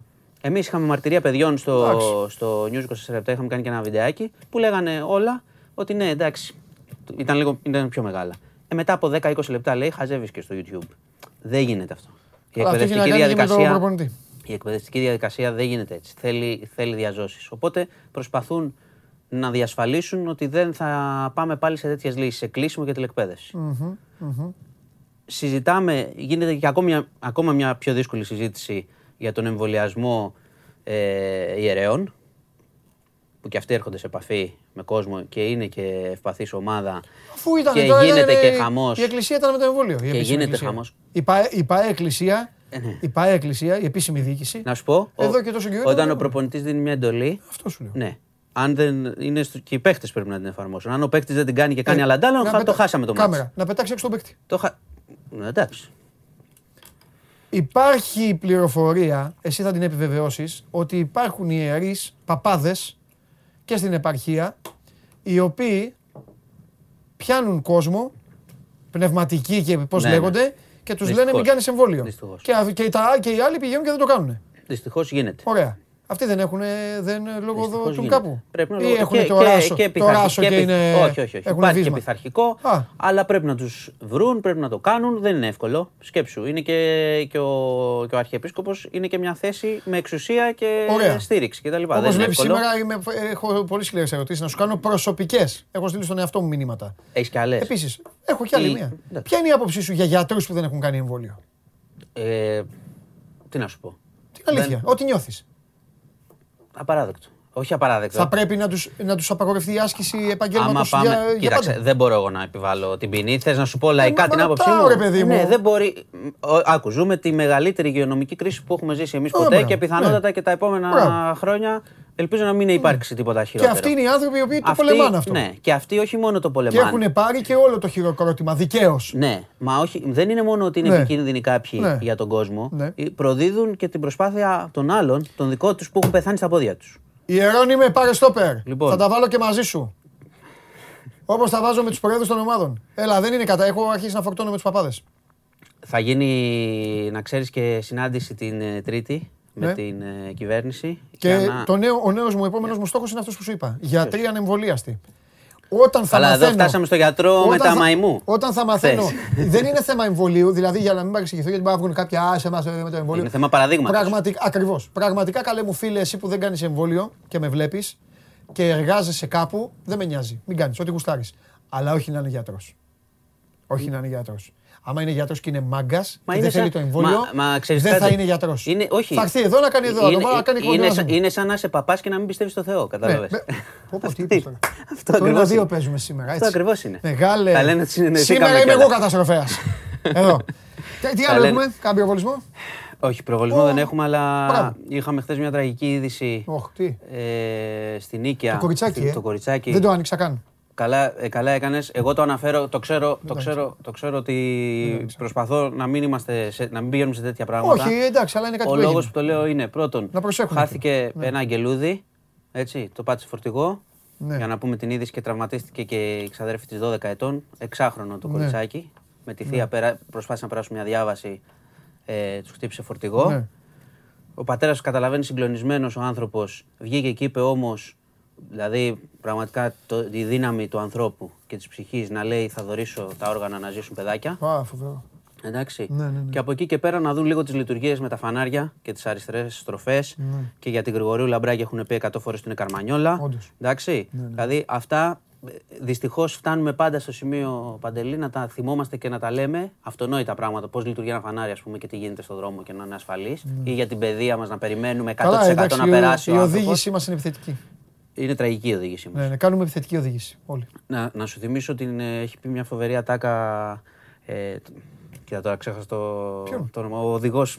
Ξέχασα το. Της Φόρμουλα; Όχι, ο, Ποιος της από- Φόρμουλα. Εδώ ο δικός μας. Ο Ιαβέρης. Ο Ιαβέρης, ναι, που είναι Ιαβέρης. καταπληκτικός. Ναι, λέει, ότι τσατάκης. ναι, όταν μπαίνει, λέει, το, το αυτοκίνητο μετατρέπεται σε όπλο όταν μπαίνει μέσα ένα βλήμα. Ναι. Δηλαδή, εμείς εντάξει, να προσέχουμε. Τα αυτοκίνητα είναι για να πάμε στη δουλειά μας. Θέλεις να πας και λίγο πιο γρήγορα, να πας και λίγο πιο γρήγορα, αλλά είναι για να πάμε στη δουλειά μας. Ναι, Δεν για ναι. να γεμίσει το, το cut, ούτε για να γίνονται τέτοια πράγματα. Δηλαδή, θέλει προσοχή και θέλει προσοχή και η πολιτεία πραγματικά. Δηλαδή, το πώς δουλεύουν τα φανάρια Ναι. ε, είναι εντάξει, πιανού είναι δουλειά. Και αν είναι σωστά. Ωραία. Αυτά. Αυτά δυστυχώς κλείσαμε, ναι, πειράζει, κλείσαμε έτσι, εντάξει. αλλά έπρεπε άξιζε να τα αναφέρω. Ωραία. αυτό. Ε, το πόλ στον κύριο Χωριανόπουλο, πριν του κάνω την κλασική ερώτηση της ημέρας, γιατί πάντα ανησυχώ. Ε, έφτασε επιτέλους η ώρα για Αγγλία και Μέση. Νούμερο ένα μέχρι τώρα, θρίαμβος για Μέση, η Αγγλία. Με την επόμενη Με την Βασίλισσα. επόμενη δηλαδή, Βασίλισσα. Θα αργήσουμε. Ε, ναι, και εγώ αυτό τους λέω. Δύο, πάλι με την όρεξη θα μείνουν. Τρία, έφτασε η ώρα άντε να ησυχάσουμε. Και τέσσερα, οι Άγγλοι θα πανηγυρίσουν. Ο Μέση πάλι όχι. Ωραία, είμαι με το 3, έφτασα, έφτασε η ώρα. Ναι, ωραία. Εσύ τι λες; Να απαντήσω εγώ τίποτα. Δεν έφυγα. Γιατί βρε Χρήστο μου, ο Χρήστο Παπαγεωργίου μου λέει Παντελή, ξέφυγες τελείως σχετικά με τους γιατρούς. Μα γιατί ξέφυγα. Είναι ωραίο πράγμα να είναι ο γιατρός να μην έχει κάνει εμβόλιο και να πηγαίνουν οι άλλοι να του κάνουν, να κάνουν το εμβόλιο μέσα και να έχει. Έτσι δεν είναι. Δεν μπορεί να νοσήσει ένας Όχι, γιατρός. μα, δε- ξέρεις Να τι, κολλήσει δεν ανθρώπους είναι- που δεν είναι- είναι μόνο αυτό. Ρε Χρήστο Παπαγεωργίου, εσύ αν είχες έναν άνθρωπο δηλαδή άρρωστο στο νοσοκομείο, εσύ, εσύ, άρρωστο. Δικό σου άνθρωπο. Ή εσύ ήσουν άρρωστος. Και σου λέγανε, έρχεται ο κύριος Διαμαντόπουλος, εξαιρετικός επιστήμονας, εμβόλιο δεν κάνει. Να έρθω. Έτσι δεν είναι. Όχι, είναι, είναι και αυτό που σου είπα. Αυτό Ε, τι να- είναι, είναι, και θέμα, είναι και θέμα αρχής. ναι, ρε Η φίλε. επιστήμη αυτή τη στιγμή παλεύει με αυτό. Αυτό. Αν αυτός είναι αρνητής, Αυτό λέω. ας κάνει κάτι άλλο. Ναι, είναι αυτό που σου είπαμε μα τον εγώ δεν παπά. είπα να Αυτό κάνει. είναι αυτό που σου είπαμε τον Ναι, ρε, παπά. εννοείται. Άμα ο παπάς λέει «Ε, Είμαι παπάς, αλλά δεν πιστεύω στο Θεό, να το λέει κιόλας. Ε, ρε παιδιά, τι Πώ το λέμε. λέει; Εννοείται. Τέλος πάντων. Τέλος πάντων, λοιπόν. Σου δίνω την μπάλα. Ναι, ναι, μου δ- για δώσε να μου μην την μπάλα. καθυστερήσουμε πολύ, μου Μπράβο. λε ότι τρώω το χρόνο. Όχι, όχι, δεν τρώω ποτέ το χρόνο. Εσύ, ο χρόνο- ε, εδώ υπήρχαν άνθρωποι είχες; που είπαν επιτέλους βγήκε ο, ο Μάνος. Τα παιδιά όλα εντάξει στην πεντέρυγα 6. Είναι καλά, ήσυχα όλα. Εντάξει, αυτό θέλω να Εντάξει, μάθω. θα Γιατί- δούνε και τον τελικό πιστεύω. Τέλεια. Έχω πάντα αυτή την ανησυχία. Να είναι εντάξει τα παιδιά Ε, εκεί. είναι όλοι καλά, Μπράβο. τους προσέχουμε, δεν Μπράβο. παθαίνει κανείς τίποτα. Τι μείγμα είπαμε είναι, είναι δολοφόνος ε, φοροφυγάς. Ε, παρουσία στο βα- εκβιαστές, παρουσία στο έχει εκβιαστές, διάφορα, ε, μπογιατζίδες, βα- όλα. Μπογιατζής, ε, εγώ παιδιά Όλα δεν τα καλά. θέλω. Το έριξα στο. Σκουπίστηκα. Ναι, Εντάξει, ναι, ναι. Μπράβο, μπράβο, πάντα καλά. Ελαιοχρωματιστής Μπράβο. ήταν, όχι Μπράβο. κλέφτης Ναι, έργων. ναι. Λοιπόν, Μην ξεχάσεις να. Μην, μην, Φεύγω. αν δεν πληρώσει 3 ευρώ στην εφορία, εσύ θα πας σε άλλη πτέρυγα πάντως να ξέρεις. Εννοείται. Σήμερα τα βάλω με όλους σήμερα. τα τι έχω τους βάλει. νοιάζω εγώ, εγώ θα Ε, πάω ναι, με αυτό τους σου- άλλους. Αυτό σου λέω, θα πας. Καλό στο καταστροφέα θα πούνε και ας περιμένουμε. Μάνος Κοριανόπουλος, μπείτε στο News 24 για να δείτε ότι γουστάρετε και ότι αγαπάτε, ό,τι τραβάει ο εξής σας, ό,τι τραβάει η ψυχή σας. Γιώργο, πώς πάμε από χρόνο; Καλά, δεν είμαστε δυναμικά. Σούπερ, ρε, Άρη Γεωργάρα, βλέπεις εδώ μεγάλη μπάλα. Παίζουμε. Ολυμπιακός, έλα Ολυμπιακός.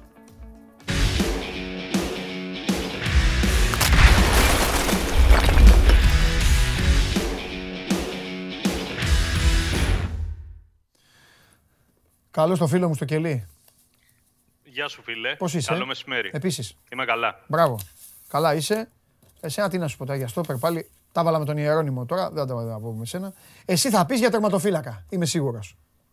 Ε, ναι, αφού τελειώνουμε με το θέμα του τερματοφύλακα. Έλα. Να μην το πω. Έλα. Και τα γάντια τα φοράει ο κύριος. Βάτσλικ. Αμάν. Εντάξει. Βασικός, ε, βασικός ε, παίκτης στο Euro.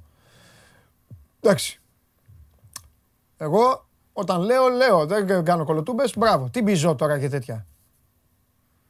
Παίρνεις παίκτη, τον είδαν, τον έκαναν. Πόσα λεφτά; Καλά δεν με νοιάζει και τα λεφτά, δεν, δεν με ενδιαφέρει. ας. Ελεύθερος Δεν ήρθε. με ενδιαφέρει. Ε, τα λεφτά που Τα συμφώνησαν λεφτά είναι γύρω, για στο τους εκατο... τέτοιους. ε. γύρω στο εκατομμύριο. Εντάξει, οκ. Ε, είναι πολύ καλά λεφτά. Ναι. Οι, οι προτάσεις που είχε στα χέρια του από την Ισπανία δεν ξεπερνούσαν τα 6 εκατοστάρικα. Μμμ. Εκεί δηλαδή ο Ολυμπιακός έκανε υπέρβαση. Ε, και σε ό,τι αφορά το θέμα με την Νάπολη, που όντως έχει εκφράσει ένα ενδιαφέρον, Ναι. είναι το γεγονός ότι ο Βάτσλικ δεν ήθελε να πάει στην ε, Νάπολη να είναι νούμερο 2. Ήθελε να πάει σε ομάδα να είναι βασικός και ο Ολυμπιακός του πρόσφερε και αυτή τη δυνατότητα. Με αποτέλεσμα ο Βάτσλικ να πει το ναι λίγες ώρες, Παντελή, Ναι. πριν κλείσει ο Μπιζότ. Οκ.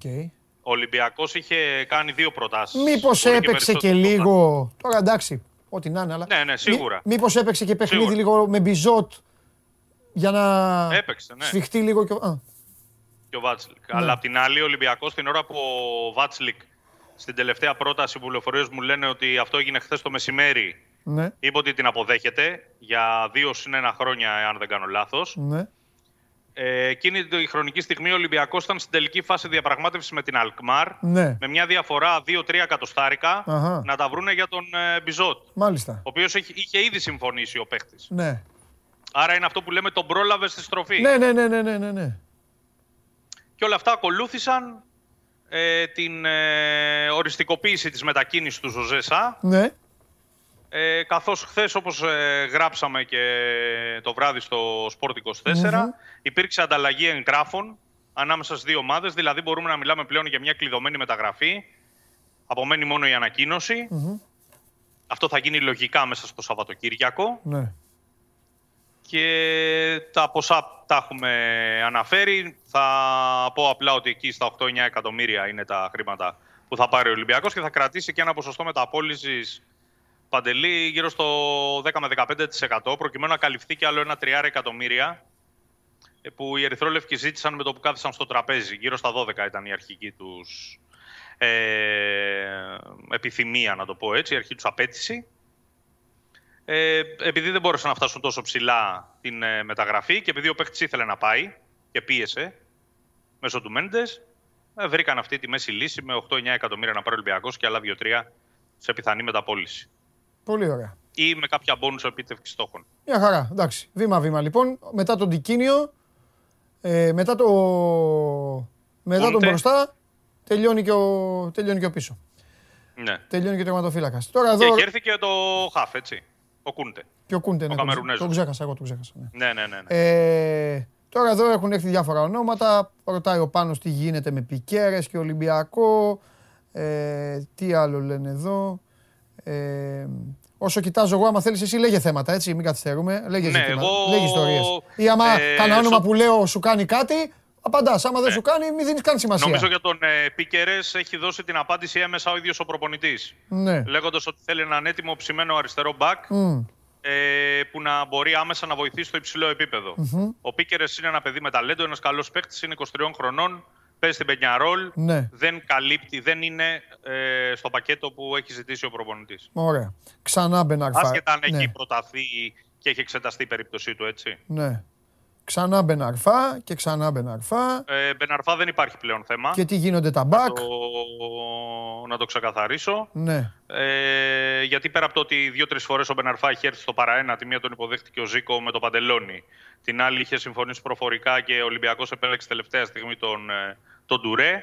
Δεν νομίζω να, να τεθεί σοβαρά πλέον αυτό το ενδεχόμενο, παρότι ο παίχτη ενδεχομένως θα τέριαζε σε αυτό που ψάχνει ο προπονητής, δηλαδή έναν αριστεροπόδαρο παίκτη, ο οποίος να μπορεί να παίξει και στην άκρη και πίσω από τον επιθετικό. Ε, για το Βάτσιλ και να σου πω, Ναι. για να ανοίξω μια παρένθεση και να γυρίσω λίγο στο θέμα του τερματοφύλακα, ότι τις δύο προηγούμενες σεζόν Ναι. είχε από 33 συμμετοχές στο πρωτάθλημα με τη Σεβίλη. Μμ. Πέρα από το ότι έχουμε δει στο Euro. Ναι. Το θέμα, αυτό που είχαμε συζητήσει ευθύς εξ αρχής και εμένα προσωπικά με έκανε επιφυλακτικό κατά πόσο τελικά ο Ολυμπιακός θα καταλήξει σε αυτήν την περίπτωση. Ήταν οι τραυματισμοί που τον κράτησαν σχεδόν σε όλη τη σεζόν πέρσι εκτός ε, αποστολής από την ομάδα της Σεβίλης. Ναι. Πέντε παιχνίδια έκανε όλα και όλα. Ναι. Ωστόσο, από το Μάρτι και μετά έπαιζε συνεχώς στην εθνική του ομάδα Ναι. και έδειξε σε ένα βάθος χρόνου έστω και χωρίς την πίεση παίζω Τετάρτη, παίζω Κυριακή, Μμμ. ότι έχει επανέλθει από τα θέματα που είχε με, την, ε, μέση, μου- ε, με τη μέση του και το, και το γόνατό του. Μάλιστα. Ε, όλα αυτά βεβαίω θα ξεκαθαρίσουν και στα ιατρικά που θα περάσει στον Ολυμπιακό. Αλλά πλέον είναι μια μεταγραφή δρομολογημένη, η Ναι. οποία φαντάζομαι θα ανακοινωθεί αν όχι με το Σαββατοκύριακο, δηλαδή μετά τη μετακίνηση του ΣΑ, την επισημοποίηση του ΣΑ, μπορεί Δευτέρα-Τρίτη. Και πολύ ωραία και μπράβο και στον Ολυμπιακό. Μπράβο και στον Ολυμπιακό που δικαιώνει και το show must go live. Γιατί εγώ είχα ρωτήσει τον κύριο Γερακόπουλο με μάρτυρες εσάς, Σταύρο, να βλέπουμε και Euro. Και ο Σταύρος είπε, ναι, γιατί όχι, όλα να τα βλέπουμε. Γιατί να μην το βλέπουμε και αυτά. Και έτσι, ε, ο τερματοφύλακας που κατά 99% όπως λέει και ο Σταύρος θα έρθει στον Ολυμπιακό, είναι ένας τερματοφύλακας Είναι, Που είναι προχώρησε. κλεισμένη η ιστορία, Ναι. Παντελή. Ωραία. Είναι κλεισμένη από χθες η ιστορία. Το μόνο που απομένει είναι να έρθει να περάσει τα ιατρικά και να υπογράψει. Περίφημα. Πάμε τώρα. Πιθανόν είναι εδώ και την ε, Κυριακή. Ναι. Ωραία. Έλα, Έκτης. να σε ρωτήσω τώρα αυτό το οποίο ήθελα να σε ρωτήσω και μετά θα σε, θα σε αφήσω στην ησυχία σου. Που σου είχα προαναγγείλει από χθες. Τι γίνεται με το φίλο μου, το Μαντί Καμαρά, τον παίκτη, ο οποίος ζει και αναπνέει για να έχει στρωμένη την μπάλα ε, μπροστά του καμιά σαρανταριά μέτρα έξω, έξω από το τέρμα και να σουτάρει από παντού. Έλα, Παντελή, τον αδικείς. Τι είναι αδικό. Κάνει πολλές, Υπέρ του το λέω. Κάνει πολλές καλές δουλειές. Εντάξει, εκεί τη στέλνει που και που και στην εξέδρα. Μα δεν κατάλαβε. Υπέρ του. Εμένα μου αρέσουν οι παίκτες που δεν κολλούν να σουτάρουν. Ε, απλά εντάξει, ο Καμαρά θέλει να σουτάρει συνέχεια. Και τι έγινε. Είδαμε και αυτούς που δεν σουτάρουν. Μαζί του εγώ το είπα. δεν, το λέω. υπάρχει, δεν υπάρχει κάτι σοβαρό ε, για να σου πω με ασφάλεια ότι ε, ο Καμαρά αυτή τη στιγμή κατευθύνεται προς την Νάπολη ή προς κάποια άλλη ομάδα. Μμμ. Για τον απλούστατο λόγο ότι οι διαπραγματεύσεις ακόμη είναι σε πολύ πρώιμο στάδιο. Α, Δεν υπάρχει κάποιο ε, ποσό που να έχει τοποθετηθεί στο τραπέζι Ναι. και να έχουν μπει ο Ολυμπιακός και ο ενδιαφερόμενος σε μια διαπραγμάτευση. Είναι στο ψάξιμο. ναι. Κοίτα, στο τέλος μην μη, μη μείνει ο Καμαρά δηλαδή. Ε. Ναι, Ε, και είναι ένα πράγμα το οποίο το συζητούσαμε Ρε, παιδί ότι ο μου, Μαρτίνς, αν μείνει είναι- ο Καμαρά και ο Σεμέδο, δεν έχει πρόβλημα. Με το ΣΑ ήταν σίγουρο. Αυτό θέλω να σου πω. Φύγει, το ήξερε, ήταν προγραμματισμένο. Κοίτα να δεις, άλλο θέλω να πω. Στη, θυμάσαι που είχαμε κάνει ένα podcast πριν ξεκινήσει η εκπομπή και αυτά και μου είχες πει αυτή τη στιγμή, αυτή τη στιγμή προηγεί το Καμαρά στην έξοδο. Εντάξει, αυτά, αυτά αλλάζουν. Ε, ναι, εγώ μέχρι το- αυτά τα ποσά. Ναι, εγώ αυτό που θέλω να σε ρωτήσω είναι σ- στη συγκεκριμένη με όσα γνωρίζεις. Ρε παιδί μου, ο Καμαρά τον χτυπάει τον πισινό του κάτω, ναι, θέλω να φύγω όπως ο Σα ή όχι, είναι, πιο- είναι πιο άνετος; Δεν τον νοιάζει κιόλας. Ε, αυτό, θα θα σου πω παίξει, τι λένε... αυτό θα παίξει ρόλο στο τέλος. Αυτό θα παίξει ρόλο. Ωραία. Θα σου πω τι μεταφέρεται από την πλευρά του προπονητή. Ναι, Και θα βγάλει συμπέρασμα ακριβώς αυτό που με ρώτησες. Οκ. Ότι ο Καμαρά και ο Σεμέδο ναι. μπορούν, να, μπορούν να μείνουν ακόμη ένα χρόνο στην ομάδα. Ωραία, το έβγαλα το συμπέρασμά μου. Και για να το λέει ο προπονητής Ναι, έτσι, ναι. θα να πει ότι και εκείνος το πιστεύει. Έχει μιλήσει και Και μαζί οι τους. παίκτες, αν τους έρθει καλή πρόταση, δεν το συζητάμε. Ναι. Αλλά απ' την άλλη θεωρεί ότι αν δεν έρθει, παίζοντας ακόμη ένα χρόνο, ενδεχομένως να έχουν ακόμη καλύτερη εικόνα και να διεκδικήσουν του χρόνου το καλοκαίρι και περισσότερα λεφτά. Πολύ ωραία. Και πέσε και τελευταίο και σε αφήνω. Όλο αυτό λέω και σε αφήνω, αλλά τώρα θα σε αφήσω. Ε, Ρόνι Λόπες και τέτοια κόλπα αυτά τα δικά σου που έλεγες. Από το στόμα μου το πήρες. Του Ρόνι Λόπες φαίνεται να έχει ανοίξει λίγο το γήπεδο. Ναι. Ο παίκτης, όπως λέγαμε και χθες, δεν εμφανίζεται αμετακίνητος ότι δεν τον ενδιαφέρει η Ελλάδα ως προοπτική και ο πρωταθλητής της ως ε, νέα ποδοσφαιρική στέγη. Ναι. Ε, δείχνει να το συζητάει. Ο Μαρτίνς τον θέλει. Ναι. Ε, Στόχος είναι να τον ζεστάνει ακόμα πιο πολύ. Αχα. Ε, και αυτό που λέγαμε και χθες είναι ότι ο συγκεκριμένος παίκτη κολλάει πολύ στο πακέτο που ψάχνει ο προπονητής. Αριστεροπόδαρο, παίζει συνήθως δεξιά, συγκλίνει, καλή επαφή με την μπάλα, καλός στο ένας με έναν, 25 χρονών, μεταπολιτική αξία. Ε, είναι μια από τις πολύ δυνατές περιπτώσεις. Το θέμα είναι αν θα του κάτσει του Ολυμπιακού. Περίφημα. Είσαι και ο πρώτος. Απόλαυσε το Σαββατοκύριακο. Δες σε Βραζίλιο, Αργεντίνο, Αγγλό, Ιταλίες και ό,τι άλλο γουστάρεις. Πολύ αργά το μάτς, φίλε. Ναι, Πρέπει έχει- να, να ξενυχτήσουμε. Έχεις δίκιο, έχεις δίκιο, έχεις δίκιο. Έχεις δίκιο και όχι τίποτα άλλο. Θα περάσει ο δεσμοφύλακα, θα κλείσει τα φώτα, θα πει έλα στο κελί, κοιμάστε όλοι. Φιλιά Σταυρό. Γεια σου, Παντελή. Γεια σου, ρε Σταύρο. Αυτός ήταν ο Σταύρος Γεωργακόπουλος. Δευτέρα περισσότερα για τον ο, Ολυμπιακό και για ό,τι γουστάρετε και για ό,τι αγαπάτε. Και σήμερα ε, βάλε λίγο το mail ξανά για τα βίντεο, γιατί έστειλε ο φίλος μας προηγουμένω το βίντεο με το χαρτάκι. θα, θα μπει και αυτός στην α, μάχη για την τετράδα. SMGO, παπάκι, sport24.gr. Στείλτε ό,τι βίντεο, ό,τι γουστάρετε, ό,τι αγαπάτε εδώ για την εκπομπή. Θα παίξει και μπορεί να προκριθεί στην τελική τετράδα για το πολύ μεγάλο δώρο. Και φεύγουμε τελευταίος, τελευταίος ο ένας, ο μοναδικός, ο φίλος μου, ο γίγαντας σήμερα τελευταίος μόνο και μόνο για να μας φτιάξει το Σαββατοκύριακο. Πάμε, πάρτε αεροπλάνο, ταξιδεύουμε.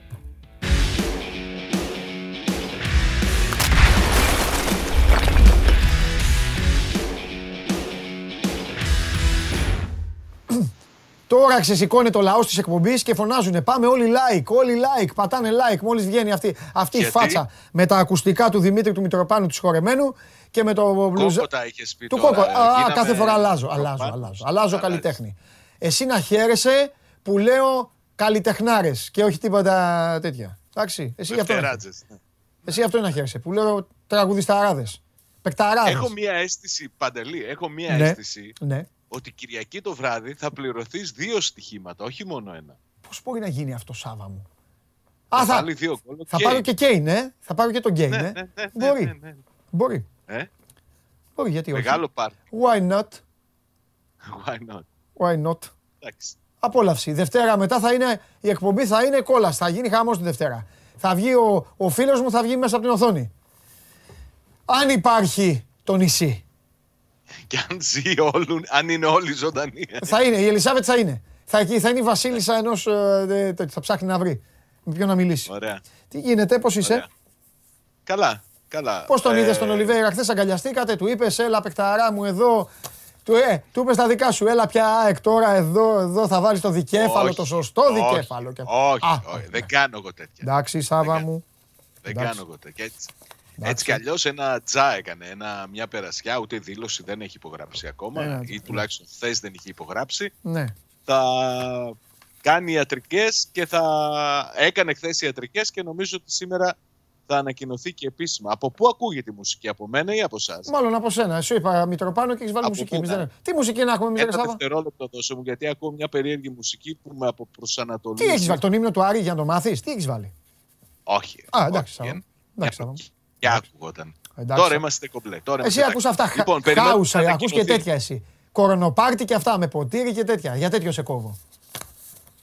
Δεν μπορώ να σου πω. Εντάξει, με κάλυψες. Δεν μπορώ να σου πω. Με κάλυψες. Λοιπόν, Ναι. ε, περιμένουμε σήμερα να ανακοινωθεί η απόκτηση του Ολιβέρα. Είπαμε για δύο συν ένα χρόνια. Μμμ. Είναι από χθες εδώ, πέρασε ιατρικές εξετάσεις. Ναι. Κάποια στιγμή συναντήθηκε στο Μακεδονία Παλάς και με τον Ρασβάν Λουτσέσκου. Είχαν με ένα τέτα-τέτ. Νομίζω ότι σήμερα θα είναι στο φιλικό με το Βόλο.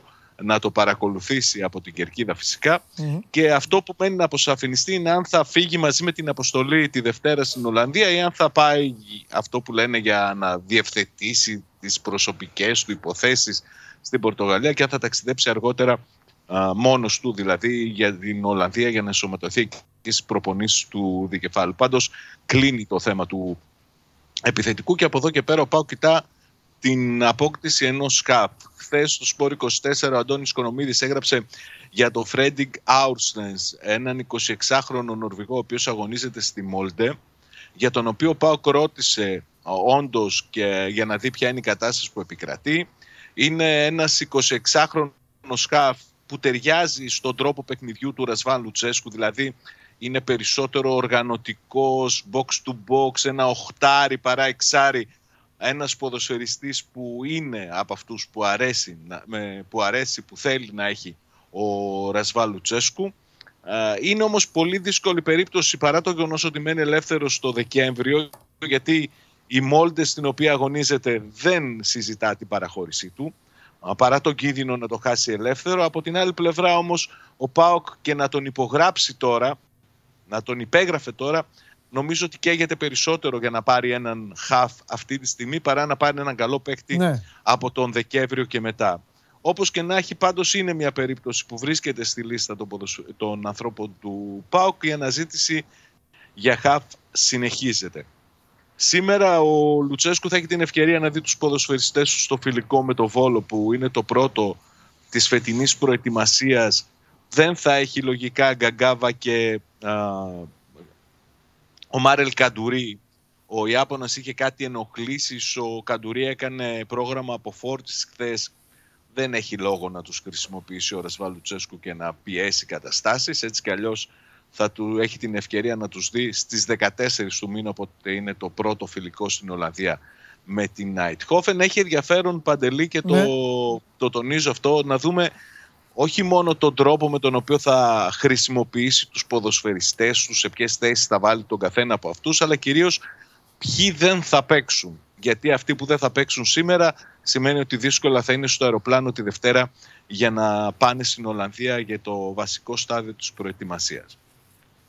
Πριν ξεκινήσεις να με ρωτάς πράγματα, να σου πω ότι Α, ναι. χθες προέκυψε Κάτσε ένα να δω σενάριο μήπως έχει στείλει και κάποιος. Ναι, ναι, πε- πε- πε- πε- συνέχισε σαν ένα σενάριο από την Βραζιλία Ναι. ότι ο Πάοκ έχει ζητήσει την επιστροφή του Ζαμπά, τη διακοπή του δανεισμού του στη Βάσκο Νταγκάμα. Ναι. Ένα σενάριο το οποίο το α, έκανε πιο έντονο ο εκπρόσωπος του ποδοσφαιριστή με δηλώσεις λέγοντας ότι ο Λουτσέσκου που, με τον οποίο έχει συνεργαστεί ζήτησε να γυρίσει πίσω αλλά αυτό συζήτησε με τον παίκτη και την οικογένειά του και αποφάσισαν από κοινού ότι το πιο θετικό για την καριέρα του είναι να παραμείνει στη Βάσκο μέχρι το τέλος του δανεισμού του, να θυμίσω μέχρι το τέλος του 21. Τώρα, από το πόσο έντονα ο Πάουκ ζήτησε το Ζαμπά πίσω δεν είμαι σε θέση να σου πω. Υπάρχουν κάποιες πληροφορίες στην Βραζιλία ότι η Βάσκο Νταγκάμα ζήτησε 500.000 για να τον απελευθερώσει. Δεν νομίζω ότι ο Πάουκ θα πλήρωνε αυτό το ποσό για ένα παίκτη που είναι στην πραγματικότητα δικός του. Το πολύ πολύ ο Πάουκ να πίεσε τους Βραζιλιάνους ε, λέγοντας ότι θα πάψει να πληρώνει το μισό από το συμβόλο το οποίο το αναλογεί μέχρι το τέλος της σεζόν. Όλα αυτά όμως είναι χαρακτηριστικά του γεγονότος ότι το συμβόλαιο του Ζαμπά, του δανεισμού του Ζαμπά στη Βάσκο Νταγκάμα δεν μπορεί να διαφοροποιηθεί ούτε αφο- όσο αφορά στους οικονομικούς όρους ούτε να πάρει ο Πάουκ πίσω τον παίκτη και αυτό μου δείχνει εμένα ότι ο Πάουκ όταν ήθελε να φύγει ο Ζαμπά α, έκανε όλα τα χατήρια του και τον, α, ε, του επέτρεψε να επιστρέψει στην πατρίδα. Λοιπόν, πρόσεξε τώρα να δεις τι συμβαίνει εδώ. Αφενός μεν Ναι. ένας φίλος, τώρα, ε, τε- τα υπόλοιπα, έχεις καλύψει τώρα τα πολλά και δεν θέλω να λέω και κάθε μέρα τα ίδια να λέμε. Αφενός μεν ένας φίλος ε, ρωτάει αν εσένα σου αρέσει ο Ολιβέρα. Αν εσύ πιστεύεις Ολιβέηρα, δηλαδή, ναι. με τα τόσα χρόνια που ασχολείσαι και βλέπεις ότι ο Ολιβέρα είναι όντως η λύση. Κοίταξε, έχω καλή εικόνα για τον Ολιβέηρα Μμμ. και από άποψη τεχνικής και από άποψη ταχύτητας και από άποψη σωματοδομής. Ναι. Έχω πει ότι αν ήθελα ένα παίκτη από την περσινή ΑΕΚ στον ΠΑΟΚ αυτός θα ήταν ο Μάρκο Λιβάγια, Μμμ. αλλά για διαφορετικούς λόγους. Αλλά νομίζω ότι ο Λουτσέσκου έχει μια συγκεκριμένη ικανότητα και αυτή θα τον βοηθήσει πολύ με τον, ε, με τον ε, Ολιβέηρα. Ο Ναι. Λουτσέσκου καταφέρνει είτε επιλέγει ο ίδιος τους ποδοσφαιριστές είτε α, του φέρνουν ποδοσφαιριστές να παίρνει το 100% από αυτά που μπορούν να το δώσουν. Μμμ. Περιμένω να δω αν θα τα καταφέρει με τον Ολιβέηρα. Αν βρει καλή επαφή ο Λουτσέσκου μαζί του και καταφέρει να τον βοηθήσει ως σύνολο ο ΠΑΟΚ, νομίζω ότι θα κάνει πολύ καλή χρονιά ο Πορτογάλος φέτος. Ναι. Ωραία. Και για να καταλάβεις λίγο και το, το mood της εποχής, Ναι. ε, για την ομάδα. Έχουν έρθει κανένα δυο μηνύματα. Δεν πάνε σε σένα. Πρόσεξε. Και λένε, ρε Παντελή πες και στο Σάβα, κανένα όνομα, γενικά, δεν παίζει. Έχουμε, είναι πάω τα παιδιά, έχουμε το πιο βαρετό ρεπορτάζ εδώ και ένα μήνα. Δεν εννοεί εσένα, κατάλαβες. Όχι, έχουμε το, κατάλαβες, το πιο βαρετό ρεπορτάζ αυτά που λες εσύ. Γενικά το λέει. Εσύ αυτό. Υπάρχει Μου αρέσει. εξήγηση. Θα το φτιάξω εγώ, θα φτιάξω την ερώτηση των παιδιών. Τα παιδιά βγάλαν τον καημό τους. Εγώ θα το φτιάξω. Εσύ αυτός τόσα χρόνια που ασχολείσαι, το διακρίνεις; Όλοι μας, ρε παιδί μου, στο ρεπορτάζ, όλοι μας τα χρόνια μέσα λέμε: Πω, πω, τι καλοκαίρι αυτό, γίνεται πανικός. Άλλα καλοκαίρια, πω, πω, δεν έχουμε μύγες, χτυπάμε τα ίδια, λέμε, βαριέται ο κόσμος και εμείς. Αυτό που λένε τα παιδιά, στο διακρίνεις. Ισχύει ότι δεν τρέχουν οι εξέλιξεις όπως θα περίμενε κανείς. Αλλά όλο αυτό που Ναι. δεν κυκλοφορούν ονόματα έχει και μία εξήγηση η οποία κατά την άποψή μου είναι πολύ σημαντική. Ναι. Αυτή τη στιγμή δεν είναι απόλυτα ξεκάθαρο πώς κινεί το ΠΑΟ για τις μεταγραφές Εντάξει. του. Δηλαδή ποιοι είναι οι άνθρωποι που συζητούν Και λείπει και ο τεχνικός με τους διευθυντής. μεταγραφικούς και- Ακριβώς γι' αυτό. Εντάξει. Λείπει ο τεχνικός διευθυντής. Δεν ξε... Άλλους τους συζητάει η Μαρία Ιγκοτζάρεβα. Άλλους τους συζητά ο, αντιπρόεδρος ο Λουτσέσκου. Μάκης ο Γκαγκάτσης. δεν συζητά ο Λουτσέσκου. Ο Λουτσέσκου Δεν συζητά ο δίνει την Λουτσέσκου με έγκριση κανένα μέσω- παίκτη. Με τον Ολιβέηρα ποιο συζητά είσαι στην αρχή. Δεν συ- διαπραγματεύεται. Με Μια το χαφ. κουβέντα τι κάνει; Α, άλλο λέμε. Ναι, ρε, εντάξει, αλλά. Δεν διαπραγματεύεται. Εγώ σου λέω για διαπραγματεύσεις. Α, εντάξει, για τα, οικο- ναι, ναι, για τα οικονομικά. Ναι, ναι. Πότε ένα όνομα βγαίνει προς τα έξω. Α Ναι. πούμε, για αυτόν τον Άουρσνες είναι δεδομένο ότι ο Πάοκ ασχολήθηκε. Ναι. Αλλά δεν είναι καθόλου δεδομένο ή σίγουρο ότι ο Πάοκ μπορεί να τον αποκτήσει γιατί σου εξήγησε για τους λόγους είναι πολύ Περίφημα. δύσκολη η περίπτωσή του. Περίφημα. Ωραία. Λοιπόν, σε αφήνω με το εξής μήνυμα από τον Δημήτρη Κομνηνό. Καλημέρα. Καλησπέρα. Συγγνώμη. Καλησπέρα Παντελή και Σάβα από το ασπρόμαυρο Ριάντ. Έτσι. Εκεί έχει φτάσει. Όλος ο κόσμος είναι ασπρόμαυρος. Μπράβο. Πώς, το, είπε- πώς είπες, και, πώς, ε, πώς είπες την γλυφάδα που περπατάγαμε εκεί, είπε το ζευγάρι εκεί των Μεσήλικων που λέει «Ο θείος ο Προκόπης είναι ΠΑΟΚ». Και τη γυρνάς εσύ και λες «Όλος ο Όλος κόσμος ο κόσμος είναι ΠΑΟΚ». ΠΑΟΚ είναι. Αυτό δεν είπες. Φιλιά. Καλή συνέχεια. Τα λέμε, τα λέμε Δευτέρα. Λοιπόν, αυτός είναι ο Σαββατζιουμπάνογλου για ό,τι νεότερο υπάρχει. Εσείς μπαίνετε το Σαββατοκύριακο στο site. Κάντε τις βόλτες σας. Γιατί όλο και κάτι καινούριο θα έχει βγει. Όλο και κάτι σημαντικό. Όλο και κάτι ενδιαφέρον. Και σιγά σιγά μπαίνουμε στην τελική ευθεία με τον άνθρωπο τώρα. Α, θέλετε να του βάλω τον ύμνο; Α, Αυτά τα κόλπα του θα κάνω σε ανύποπτο χρόνο. Δεν θέλω να τα περιμένει. Θα του κα-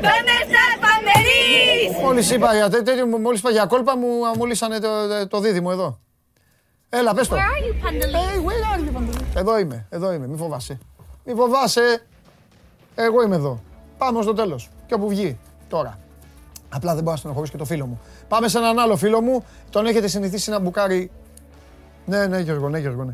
Τον έχετε συνηθίσει να μπουκάρει εδώ στο στούντιο, να το κάνει άνω κάτω. Χθες να μου κάνει και μαρκάρισμα. Εντάξει, το χθεσινό βίντεο, όποιος το έχει δει, είναι άχαστο. Τρελάθηκα εκεί, τράβηξα τε- τε- την κλωτσία στην μπάλα. Η μπάλα έφυγε, σηκώθηκε, πήγε κάτω. Λοιπόν, έγινε χαμός. Έχετε κολλήσει, ε, εσύ Κώστα, Κώστα Θοδωρίδη με την Ιταλίδα. Ζητάς να στη βγάλω live, ζητάς Instagram, ζητάς λογαριασμούς. Κώστα, κάτω τα χέρια από το κορίτσι, ε. Λοιπόν, προχωράμε. Πάμε να τον δούμε. Τι έχει καταφέρει. Ε, ε, Τον περιμένουμε Γιώργο μου. Αυτό είναι, έχει ξεκινήσει η μάχη της τεχνολογίας κυρίες και κύριοι. Αυτή τη στιγμή να σας αναγγείλω μια πολύ μεγάλη είδηση. Ο Σπύρος Καβαλιεράτος παίζει ξύλο με την τεχνολογία. Το στοίχημα αυτή τη στιγμή που μιλάμε δίνει. Καβαλιεράτος 10-50. Τεχνολογία 1-0-5. Δεν μπορεί να την κερδίσει η τεχνολογία Καβαλιεράτος. Το ζήτημα είναι σε καμιά διπλή ευκαιρία μέσα τα παιδιά, αν καταφέρουν να τον βγάλουν, λίγο να φαίνεται η καράφλα, λίγο να φαίνεται κανένα μάγουλο. Είναι ο άνθρωπος που άλλη μια φορά μιλήσαμε με Skype και είχε το μικρόφωνο εδώ έτσι. Λες και ήταν ο Σποκ για αυτή. Το είχε εδώ. Είχε έτσι το μικρόφωνο. Ο σκηνοθέτης με προκαλεί και μου λέει: Θες να τον βγάλω να δεις πώς είναι τώρα; Και ναι, θέλω να τον βγάλεις. Και εγώ, αυτός είναι ο Σπύρος Καβαλιαράτος. Αφ, παιδιά, ο τύπος είναι άχρηστος. Ο τύπος είναι. Ρε, δεν τρέπεσαι. Δεν σε φτιάξανε τα παιδιά προηγουμένως. Δεν μπορείτε να μιλήσει. Παιδιά, είναι όλο δικό σας. Και τίποτα να μην πούμε, δεν πειράζει. Δεν υπάρχουν ειδήσεις. Απολαύστε τη στιγμή. Ούτε ακούγεται. Εδώ, κοιτάξτε. Ένα ταβάνι, ένα τείχο, δύο μάτια, ένα πηγούνι. Αυτό δεν... Πήγαινε το τηλέφωνο πιο μακριά. Πήγαινε πιο μακριά το τηλέφωνο. Έλα. Ε, μην Πάω περ- θέση μου. Πήγαινε στη θέση σου, έλα, θα σε φτιάξω εγώ live. Έτσι κι αλλιώς η εκπομπή έφυγε από τους Ακούω. χρόνου της. Τελευταία ημέρα της εβδομάδας, ας γίνει show έτσι για την πάρτι σας να έχετε να γελάτε να το βλέπετε με τους φίλους σας. Στοπ! Εκεί μείνε! Πήγα να βάλω tape γιατί έσπασε το μικρόφωνο. Όχι, όχι, άκουσε με. Σιγά. Άκουσε με. Για τα επόμενα λεπτά, μείνε, μίλα λίγο. Ένα, δύο, τρία, Stop. τέσσερα. Για τα επόμενα λεπτά, άκου τι θα κάνουμε. Θα κάτσεις εκεί ακίνητος και το μόνο που θα κονέας θα είναι το στοματάκι σου. Τίποτα άλλο. Ξεκίνα. Απλά επειδή έσπασε το μικρόφωνο. Δεν το- πειράζει. τα- Δεν πειράζει. Πήγα να, να τα κάνω να τα δέσω. Ναι, Σπυράκο μου, όχι Σπυράκο, μάστο, δεν πειράζει. Δεν πειράζει. Πώς είσαι, Πολύ καλά. μπράβο. Λοιπόν, ε, Τι δεν έχουμε; είναι καλά. Η Bucks δεν ήταν καλά. Ναι. Α, εγώ σου έχω πει. 2-0, το είπα χθες. Μάρτυρας, 2-0. Εσύ 1-1 2-0. Είπες. 2-0 ήταν και η net και μετά γύρισε. Παίζει Εντάξει. μεγάλο ρόλο η έδρα. Ναι. Παίζει ρόλο γιατί έχουν κόσμο. Είναι γεμάτα τα γήπεδα. Ναι. Είχαν ξεσυνηθίσει. μάλλον. Ναι. Λοιπόν, τώρα γυρνάει στο Milwaukee και νομίζω ότι θα αλλάξει το πράγμα και αν πάει 2-2 θα είναι διαφορετικό. ψυχολογία. Ναι. Νομίζω μπερδεύτηκαν λίγο οι Bucks με την επιστροφή του Γιάννη, γιατί έπαιξε καλά ο Γιάννης, έπαιξαν καλά οι άλλοι. Και ξέρεις, όταν κάνανε δύο-τρεις νίκες χωρίς τον Γιάννη, βρήκαν άλλο ρυθμό. Σωστό. Τώρα πρέπει να τον. Γιατί ήταν τρομερός ο Γιάννης, αλλά οι υπόλοιποι ήταν χάλια. Και ο Holiday και ο Μίτλετον. Λοιπόν, αυτά για το NBA. Από Δευτέρα θα έχουμε πολύ NBA. Ε, βέβαια. Έχουμε και άνθρωπο πλέον. Άνθρωπο και εκεί θα μας τα λέει καλύτερα. Πολύ σωστά. που Θα μας πει τον Bucks. Είμαι 100% σίγουρος γι' αυτό. Λοιπόν, είπαμε χθες για Παναθηναϊκό. Ναι. Ε, να πω κάτι, μια, κάτι από τον Εσάκε. Ο Παναθηναϊκός, επειδή βλέπουμε ότι έχει πολλά κενά ε, και έχει ε, πολλούς υποψήφιους ξένους, έκανε ένα αίτημα στον Εσάκε για 6 συν 1 ξένους. Πόσους ξένους; Δηλαδή να, 6 συν 1, δηλαδή ένα 7 και να μπορούν να παίζουν 6 σε κάθε μάτι. Ναι, ναι, ναι. Ε, από ό,τι μαθαίνω όμως, οι υπόλοιπες ομάδες δεν συμφωνούν με αυτό. Θα απορριφθεί από ό,τι φαίνεται αυτό το αίτημα του Παναθηναϊκού. Δεν είναι κάτι δεδομένο, αλλά μάλλον δεν θα περάσει αυτό το πράγμα. Και ξέρεις, μιλάγαμε για μείωση ξένων στην Α1. Και θα να- ζήσει, να πάει- θα ζήσει ο, Πανα... θα ζήσει ο Παναθηναϊκός 13-1. Ε, δεν ξέρω, δεν είναι και 14. Ε, Μπορεί να είναι 12. Σωστό. Τέλος πάντων, εντάξει, έτσι το λέω. Το λέω λέω για- πάντα. Το λέω, να ακολουθήσει τα βήματα του Ολυμπιακού ο Παναθηναϊκός. Στις στο τέλος ψηφοφορίες του εννοώ. κάτι Θα πάνε μαζί του. Ναι. Γιατί δεν ξέρω τώρα αν θα γίνει, αλλά νομίζω ότι αυτή τη στιγμή είμαστε προς το όχι. Τέλος Κυρίως πάντων, γιατί εντάξει, εντάξει, μωρέ, εντάξει, εντάξει. ναι. περισσότερες ομάδες λέγανε και, και γενικά και η Ομοσπονδία θέλει να μειωθούν οι ξένοι, αλλά νομίζω ότι η πιο καλή λύση για, για το ελληνικό μπάσκετ είναι να, να έχουν δικαίωμα και για 6 και για 7 ξένους και να παίζουν 4 σε κάθε μάτι. Έτσι θα μπορούν να παίζουν και περισσότερο. Τέσσερις Έλληνες, νομίζω θέλεις; εγώ. Τέσσερις. Ναι, Τουρκία. Έλα ρε Σπύρο, δεν Να θα έχει- πέσει. Θα λιγοστέψεις το θέαμα. Δεν έχει τόσους πολλούς Έλληνες. Να έχεις 7, 8 δηλωμένους και να τους αλλάζεις όπως είναι σε κάποιες χώρες. Εγώ νομίζω ότι μια χαρά είναι έτσι όπως είναι. Μια χαρά. Ναι. Εντάξει, και με 6 Έτσι νομίζω. Λοιπόν, για τον Ολυμπιακό, επειδή ρωτάει ο κόσμος, Ναι. το ίδιο είναι μέχρι τις 15. Το έχεις ξαναπεί. Το έχουμε ξαναπεί. Μέχρι τις 15 ο Ολυμπιακός πρέπει να αποφασίσει αν θα παίξει στην Α1. Το ερώτημα αυτή τη στιγμή είναι τι γίνεται αν δεν δηλώσει στην Α1.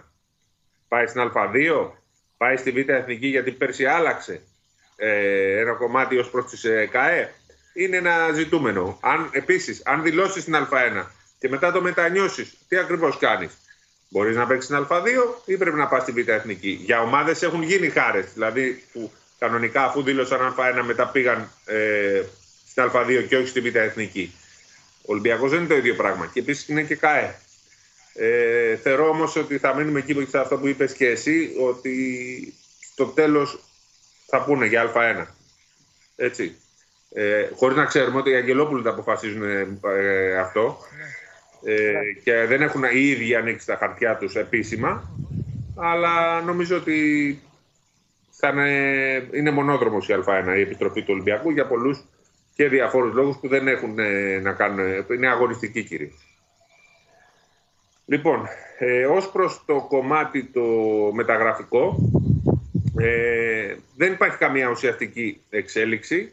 Ακόμα και μια υπόθεση όπως είναι ο του Κώστα Ντοκούμπο ε, έχει σχέση με την οριστική απόφαση για την Α1, γιατί ένας παίκτης σαν τον Κώστα Ντοκούμπο θα θέλει να πάρει χρόνο και στο πρωτάθλημα για να παίζει. Έτσι, και το πρωτάθλημα εννοούμε την ε, Stichiman Basket League. Από εκεί και πέρα για τους ξένους υπάρχουν πολλά και διάφορα σενάρια ε, για το τι παίξεις, αν θα είναι combo guard αυτό ο αντικαταστάτης ουσιαστικά του Light ή αν θα είναι ε, διαρροτριάρι όπως ο Hollins για τον οποίο, τον οποίο εγώ τον θεωρώ κα- μια χαραλύση για τον ε, Ολυμπιακό διότι είναι ένας παίκτης που ανοίγει το γήπεδο και σουτάρει αλλά δεν έχει αποφασιστεί ακόμα τι παίκτης θα είναι αυτός που θα πάρει ο Ολυμπιακός. Το επεξεργάζονται και βέβαια υπάρχουν και τα ανοιχτά σενάρια. Δεν, δεν θα είναι ένας ο παίκτης που θα πάρει ο Ολυμπιακός ε, μέχρι το να αρχίσει η σεζόν. Η σεζόν που στην Ευρωλίγκα θα αρχίσει 30 ε, Σεπτεμβρίου. Ανακοινώθηκε χθες αυτό από την ε, Ευρωλίγκα. Άρα λοιπόν 30 Σεπτεμβρίου αρχίζει η επόμενη σεζόν στην ε, EuroLeague, όπου από του χρόνου θα έχουμε και challenge των προπονητών, όπως είναι στο NBA. Δηλαδή, αν διαφωνούν με ένα σφύριγμα, θα μπορούν να ζητάνε να πάνε να το δουν στο Instant Replay. Αλλάζει κάτι στο Instant Replay, δεν θα γίνεται να το βλέπουν εκείνη την ώρα αν υπάρχει μια επίμαχη φάση, θα πρέπει να πηγαίνουν σε διακοπή, ε, σε ένα time out ή σε λήξη 10 λεπτό. Αυτό δεν ξέρω τώρα αν υπάρχουν μαζευτεί δύο-τρεις φάσεις, πώς αλλοιώνεται και το μάτι. Αλλά. Δεν θα γίνει, τέλος πάντων. Αυτό. Ο Ολυμπιακός χθε τέθηκε και επικεφαλής της Οικονομικής Επιτροπής που θα ελέγξει και θα φέρει τα προηγούμενα και θα φέρει ε, ε, θα προσπαθήσει να φέρει έσοδα. Η Μακάμπη την έκανε την πρόταση. Η Μακάμπη Ολυμπιακός σε κάτι και Μπάγκερν είναι σε αυτή την επιτροπή. Ζήτησαν να μπουν και οι τρεις Ισπανικές ομάδες. Αυτά από μένα τώρα. Δεν ξέρω τι. Μην κουνιέσαι. Η Ευρωλίγκα ξεκινάει πιο νωρίς από ποτέ, θα πω εγώ. Ήταν πάντα Οκτώβρη. Πρώτη φορά μπήκε ο ένατος μήνας. Ε, δίκιο δεν έχω; Ναι, δίκιο έχω. Γιατί ξεκίνησε το πρωτάθλημα πιο νωρίς. Από ό,τι θυμάμαι. Η Ευρωλίγα ήταν εκεί πάντα. 8-10 Οκτώβρη, κάπου εκεί. Αν θυμάμαι καλά. Κα, καλά θυμάμαι. τέτοια παγκόσμια, οπότε υπάρχει τρόπος να ξεκινήσουν όλοι. Τίποτα, ρε, μην πειράζεις τίποτα. Μια χαρά ήσουν. Δεν τα χεράκια μου. Δεν κουνιέμαι. Λοιπόν, δεν πειράξα κάτι. Φιλιά. Φιλιά. Δεν σ' άρεσε. Όχι, θα έρθει εδώ τη Δευτέρα να πούμε όλα. Τι σύνδεση να κάνουμε έτσι, Ρεσπίρο, να μιλάμε για ομάδες. Έχεις καθυστέρηση στον ήχο, δεν ακούγεσαι καλά. Έχεις, το έχεις βάλει κάτω, φαίνεσαι από πάνω. Είναι σαν, σαν, να, σαν να έχω χάσει τις αισθήσεις μου και να, έχεις, να, χάνω, να, να μου φεύγει η ψυχή και να έχεις έρθει πάνω από το κεφάλι μου να μου λες: Ζεις, πεθαίνεις, τι κάνεις. Έτσι είσαι. Έλα, φιλιά. Ωραία. Ε, τι; Περίμενε. Ναι. Κοκακόλα δεν έχει. Θα πιεις δύο τη Δευτέρα, λέγε. Έχασα να πάρω το μπουκάλι το χαμηλά. Coca-Cola. Δηλαδή ήταν, αυτή η σύνδεση δεν ήταν. Επίσης, ναι. να ξέρεις ναι. ότι επειδή θα είναι μετά τον τελικό και μετά. θα γίνει κανονική ανατροπή, θα σε πετάξω κάτω. Α, να γίνει τέτοιο. Εντάξει, θα πέσω. Θα πέσω και θα ζητήσω και κάρτα. Έλα, φιλιά. Φιλιά, φιλιά. Λοιπόν, αυτός ήταν ο Σπύρος ο Καβαλιαράτος. Συνήθως ε, κλείνουμε έτσι. Σήμερα δεν θα κλείσει η εβδομάδα όμως, θα κλείσει πιο γλυκά. Έχει έρθει ένας φίλος μας εδώ. Θα κλείσει πιο όμορφα. Καθίστε εδώ και θα σας πω τώρα θα μπει στο στούντιο. Βάλετε αποτέλεσμα Πολ να δούμε πώς τελείωσε το Πολ. Φέρτε το χαράλαμπο μέσα ρε παιδιά. Λοιπόν, θρίαμβος για Μέση, οι Άγγλοι με την επόμενη Βασίλισσα. Κέρδισε λοιπόν, μπράβο.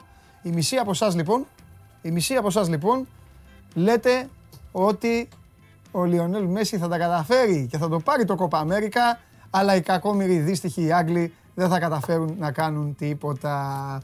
Δεύτερο τι λέει πάλι με την Ποιο βγήκε, Α, ότι θα μείνουν με την όρεξη και οι δύο. Μάλιστα. Δεύτερο, τους πετάτε έξω. Αυτό ψηφίσατε, αυτό κάνατε, αυτό ε, επιλέξατε. Λοιπόν, και επειδή μια εκπομπή πρέπει να έχει πάντα και όμορφες εκπλήξεις και το show must go on δεν μπορεί να φεύγει συνέχεια με τον Καβαλιεράτο από εδώ. Ok, okay. ήρθε λοιπόν εδώ ένας φίλος μας να μας ε, ε, έκανε να μας κάνει παρέα. Ήρθε εδώ, είδε την εκπομπή, πιάσε και την μπάλα χαρά, να σου και το άγχος. Τι κάνεις, Μια χαρά. Πώς περνάς, Πολύ όμορφα, παρακολούθησα όλη την εκπομπή. Μπράβο, σου άρεσε η εκπομπή; Ναι, πάρα Μπράβο. πολύ. Χαρά με τι ομάδα είσαι; Είμαι Παναθηναϊκός, Ναι. αλλά αγωνίζομαι, παίζω μπάσκετ και είμαι στην ομάδα Πρωτέας Βούλας. Πανηγυρίζει ο ηρωίδη μες στο αυτί μου. Παίζεις, μπάσκετ παίζεις; Ναι. Ποιος είναι ο αγαπημένος σου παίκτης; Μ' αρέσει πολύ ο Στέφεν Κάρι. Α, δηλαδή είσαι Golden State Warriors; Ναι. Α, δεν είσαι Milwaukee Bucks. Όχι. Ω, πού είναι δε καβαλιεράτικοι οι Σταύροι και αυτά να δουν εδώ πώς μεγαλώνουν τα παιδιά στα ελληνικά γήπεδα. Εντάξει, θες να κερδίζει, να, μάλλον να πηγαίνει καλά το κούμπο, αλλά όταν, παίζει, όταν παίζει Milwaukee Golden State, είσαι με το Golden State. Ναι, περισσότερο. Μπράβο, σαν και εμένα. Ναι, απλά εγώ είμαι Lakers. Ναι. Δεν θέλω να στενοχωρήσω, αλλά είμαι Lakers. Μάλιστα, ποιος θα πάρει το Euro Χαραλαμπέ μου, ποιος πιστεύεις; Πιστεύω ότι θα το πάρει η Ιταλία, Μάλιστα. αν και θα ήθελα να το πάρει η Αγγλία. Ωραία, ωραία. Μάλιστα. Θα θες να το πάρει η Αγγλία, αλλά πιστεύεις ότι θα το πάρει η Ιταλία. Ωραία. Για- Και, και αυτοί το ίδιο λένε να ξέρεις. Και οι Ιταλοί έτσι λένε ότι θα το πάρουν οι άλλοι, αλλά θέλουν ε, αυτοί. Και οι Άγγλοι λένε ότι θα το πάρουν. ε, Καλά, οι Άγγλοι δεν λένε τίποτα γιατί αυτή τη στιγμή δεν είναι σε κατάσταση τόσο πολύ οι φίλοι μας οι Άγγλοι για να μιλήσουν. Ωραία. Και τι άλλο, κάτι άλλο θέλω να σε ρωτήσω τώρα και το ξέχασα. Ε, ναι, θέλουν. Α, επειδή εδώ έρχεται ένας κύριος Καραφλός είναι ο κύριος και πίνει συνέχεια κοκακόλα. Για να μην σε ταλαιπωρήσω, θα σου δώσω να πιει. Πίνεις κοκακόλα, ε; Δεν πίνεις; Α, έτσι, μπράβο. Λοιπόν, θα σου δώσω γιατί θέλουν και οι ακροατές οπωσδήποτε. Δώσε στο παιδί κοκακόλα στο παιδί. Κέρασε, θα κεράσω, ρε. Θα του δώσω το παιδί, δεν θα δώσω το παιδί. Είδα εδώ ένα παιδάκι χαμογελαστό να φέρει εδώ την άβρα του. Λοιπόν, ε, ο μπαμπάς έχει κάνει εγχείρηση, ξέρω. Και μας βλέπει τώρα είναι στο νοσοκομείο, ε.